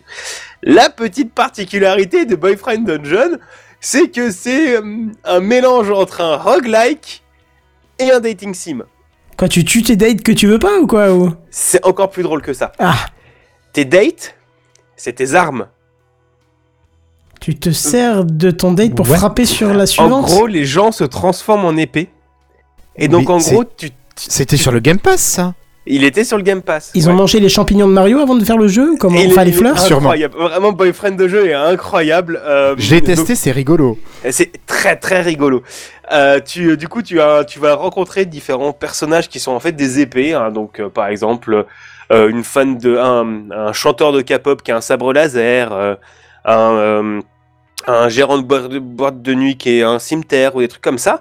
C'est et sais, le gameplay va se séparer en deux parties. D'un côté, la partie donjon qui va générer procéduralement, qui est un roguelike ok, on va dire, qui te permet d'aller explorer, d'aller taper des ennemis, euh, dans des graphismes un peu rigolos. Et en gros, le principe, c'est que ces, dungeons, comme ils l'appellent dans le jeu, euh, sont de- des reflets de tes peurs. Et donc, plus tu avances, plus tu combats tes peurs. Et euh, plus tu avances dans les donjons, plus tu vas avancer en relation avec les personnages. Et du coup, au fur et à mesure, tu vas débloquer des nouvelles capacités. Parce que plus ils t'aiment, plus tu débloques des capacités. Euh, tous les persos sont beaux déjà, déjà, dé- déjà les dessins sont beaux. Euh, le spectre des personnes est assez bien représenté. Tu as des personnes cis, des personnes euh, non genrées, une personne non binaire. T'as, t'as le, le, le, spectre des personnes sont, les personnages sont assez variés, on va dire. C'est très très chouette. Les, les gameplays des armes sont aussi plutôt variés, sont aussi plutôt variés. C'est assez rigolo à jouer. Les histoires sont plutôt touchantes. Euh, les persos sont tous des red flags ambulants dès le début. Euh, Il y a des persos, t'as juste envie de leur éclater la tête sur la table tellement ils sont relous. Mais, euh, mais plus ça avance, plus tu commences à t'attacher à eux parce qu'ils sont quand même pas méchants au fond. Ils sont juste des, c'est, des gens qui ont bah, des problèmes, mais qu'ils sont quand même gentils derrière, comme tout le monde. On en discutait. en fait, j'ai joué parce que c'est l'une, c'est un des jeux que je benchmark pour un jeu sur lequel on bosse avec des copains. Et, euh, et c'est vrai que Tu peux traduire quand tu dis que tu benchmark euh, pour un jeu que tu travailles? Oh, Parce que moi, benchmark, je vois un test de performance d'une machine. En gros, un benchmark, c'est que tu testes des jeux qui ressemblent au tien pour essayer de voir qu'est-ce qui est intéressant dans ce jeu-là pour garder dans le tien. Donc nous, on, vous- on, va- on développe un dating sim, donc on teste des dating sims. Ouais, Euh, voilà. Donc c'est c'est jusque là, c'est voilà, rigolo. Du coup, je joue à des dating sim. C'est marrant. Mais euh, le jeu m'intéressait depuis assez longtemps. Il était en solde, euh, donc j'en ai profité. L'histoire, les histoires des persos sont assez chouettes, vraiment. Euh, les donjons se finissent assez rapidement. C'est pas très compliqué, c'est pas très, pas très difficile. Juste pour moi, un petit point négatif, c'est que en gros, d'un côté, il y a un perso que j'ai pas voulu approcher, même avec un bâton, parce qu'il me cringeait de ouf et il me cassait les couilles. Sauf que d'un autre côté, c'est un perso hyper important pour l'histoire principale. Donc à un moment, t'as juste le jeu qui a fait T'inquiète, tu, tu la dates et on continue. Et donc vraiment, j'étais en mode Bah non, frère.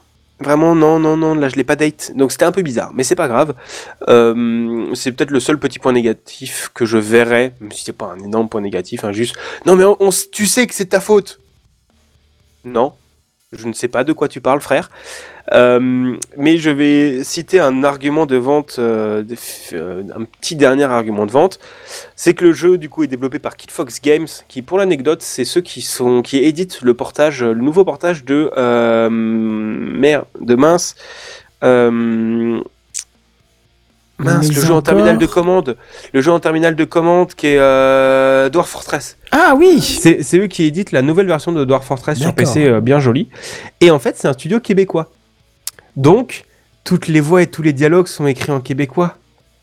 Donc, qu'est-ce que c'est drôle Bon, les Ça dialogues, à la limite, quand c'est en texte, tu, te- tu remarques pas. Ah si, si, ah, si. Ah oui ah si, si, si. Ah si, si, tu remarques que c'est du québécois. Et vraiment, pour moi, c'est 50% de l'intérêt du jeu. Vraiment, c'est c'est à mourir de rire. Tu comprends rien parfois par des moments. T'es vraiment, salut mon cause. Et c'est si drôle, c'est si drôle que ce soit en québécois. Euh, donc voilà, je peux vous conseiller Boyfriend Dungeon. Il coûte 20 euros. Encore une fois, il est sorti du coup le 11 août 2021. Il est dispo un peu partout. Il est arrivé, il était sur le Game Pass. Vous l'avez peut-être Oui. déjà eu dans des bundles. Je me demande s'il est pas dans un bundle en ce moment. Euh, il est assez régulièrement en solde. Moi, j'ai chopé à 12 euros, je crois, euh, en solde. Ça vaut assez le coup. Euh, moi, j'ai passé un très très bon moment. J'ai bien rigolé. Je me suis bien amusé. C'était assez chouette. Et petit point supplémentaire, je l'ai pas dit non plus pour Short of Sinar, mais j'ai fait les deux entièrement sur Steam Deck. Et les deux ont marché très bien sur Steam Deck. Donc voilà, le, si vous, malgré le fait que pour Chant of Sinar, il disait moyen en jaune sur le Steam Deck, en fait, ça tourne très très bien, ça marche très très bien. Pareil pour Boyfriend Dungeon, donc c'est, je ne peux que vous les recommander si vous voulez. Voilà, deux petits jeux à tester. D'ailleurs, Steam Deck, il risque aussi, lui, de passer en mode promo pour les. Pour, les fin- Euh, pour la fin d'année, non? Ouais, ouais, ouais, et maintenant ils le foutent en solde à 20% pour le plus haut, entre 10 et 20%, en fonction du modèle, 10, 15 et 20% en fonction Ouais. du modèle, à chaque solde quasiment, à chaque grosse solde principale. Euh, Il y a les soldes d'hiver qui devraient démarrer, je pense, dans peut-être un mois. Donc, Oui, oui, à tout en casser. solde Je pense que bientôt Noël va arriver et c'est le moment de prendre les cartes, Ouais, les ouais. machins, les trucs. Donc, euh, il y aura pas mal de jeux en solde. Bon, voilà, c'était- un épisode où il y avait quand même beaucoup, beaucoup de jeux vidéo hein, cette fois-ci. On va pas se le cacher. hein. Pardon. Ouais, c'est une bien, petite- ok, c'est normal, pas Est-ce que c'est grave J'ai envie de vous demander. Autant que d'Apple de- que d'habitude finalement. Oui, Apple, il y avait autant que d'habitude, mais euh, un peu plus de, de jeux vidéo. C- Ça change un peu, hein, je trouve. euh, Ça fait du bien. C'est un peu moins sérieux. Bah, je- euh, moi, c'est ma, mon, mon, mon taf, hein, moi, c'est de, de redonner euh, le côté euh, jeu vidéo, justifier la catégorie news jeux vidéo, en fait. c'est ça, mon mais on, objectif on t'a ici. bien, on t'a bien aidé hein, cette semaine, hein, ça tu peux pas dire. Oui, c'est vrai. Bon, en tout cas, voilà, ça se termine pour cette semaine. On a eu un large panel de sujets. C'était super sympa. Encore une très très bonne émission. Qu'est-ce qu'on peut se dire? Bah, rejoignez-nous sur euh, Discord, hein, euh, discord.techcraft.fr, c'est http Je crois que le, si tu mets le S, ça passe pas en fait. Il faut que je vérifie ce bordel. Mais euh, sinon, voilà, venez sur Discord, c'est sympa. Il y a de plus en plus de monde qui arrive. On essaie de diversifier, diversifier un peu les salons et de communiquer un peu partout. Donc voilà, on passe un bon moment en votre compagnie, évidemment. Nous, on se retrouve la semaine prochaine, si ça vous dit. Samedi. Ça marche. Non, pas samedi, euh, Sam, c'est tous les jeudis dès 21h. Faut que tu suives un peu, hein, ça fait que 12 ans. hein, Je sais que c'est dur, mais. Donc, Il effectivement, est vilain ce soir. c'est ça. Ouais, je trouve aussi. Bref, c'est c'est- c'est parce que je suis dégoûté d'avoir eu cette coupure. Bon, c'est pas grave. Ceux qui l'ont en podcast, ils remarqueront juste mon bégaiement pendant quelques secondes en disant mais il s'est coupé. Ils vont revenir. Allez, je continue. Mais bon, voilà. Écoute, Allez, moi j'étais en mode purée, euh, j'ai pas fait un bon choix en venant chez SFR, euh, mais en fait non, ça va, ça va. non, non, c'était va. moi, mais j'ai À compris. partir du moment où j'ai vu que la caméra de Kenton se freeze et nous kick du Discord, j'ai fait euh, kick, euh, kick du Mumble, j'ai fait ah Ouais, non, Ah. j'ai compris tout de suite que ça, ça allait revenir d'ici quelques secondes et qu'il fallait que je continue euh, pour pas avoir besoin de faire des tonnes de montage. Bref, c'est pas plus mal. Oubliez pas aussi, hein, venez nous, nous checker sur TikTok, comme ça on pourra faire aussi des lives en parallèle dessus, puisqu'il y a un format euh, vertical spécial euh, qui tourne déjà depuis des semaines, mais qui tourne un peu dans le vide pour l'instant. Ça nous permet de nous roder et peut-être pour ceux qui ont envie de nous regarder euh, dans le lit via TikTok, ça peut être sympa aussi. Allez, on se dit à la semaine prochaine et surtout en attendant, à plus, bye bye À plus. Salut Salut, à la prochaine.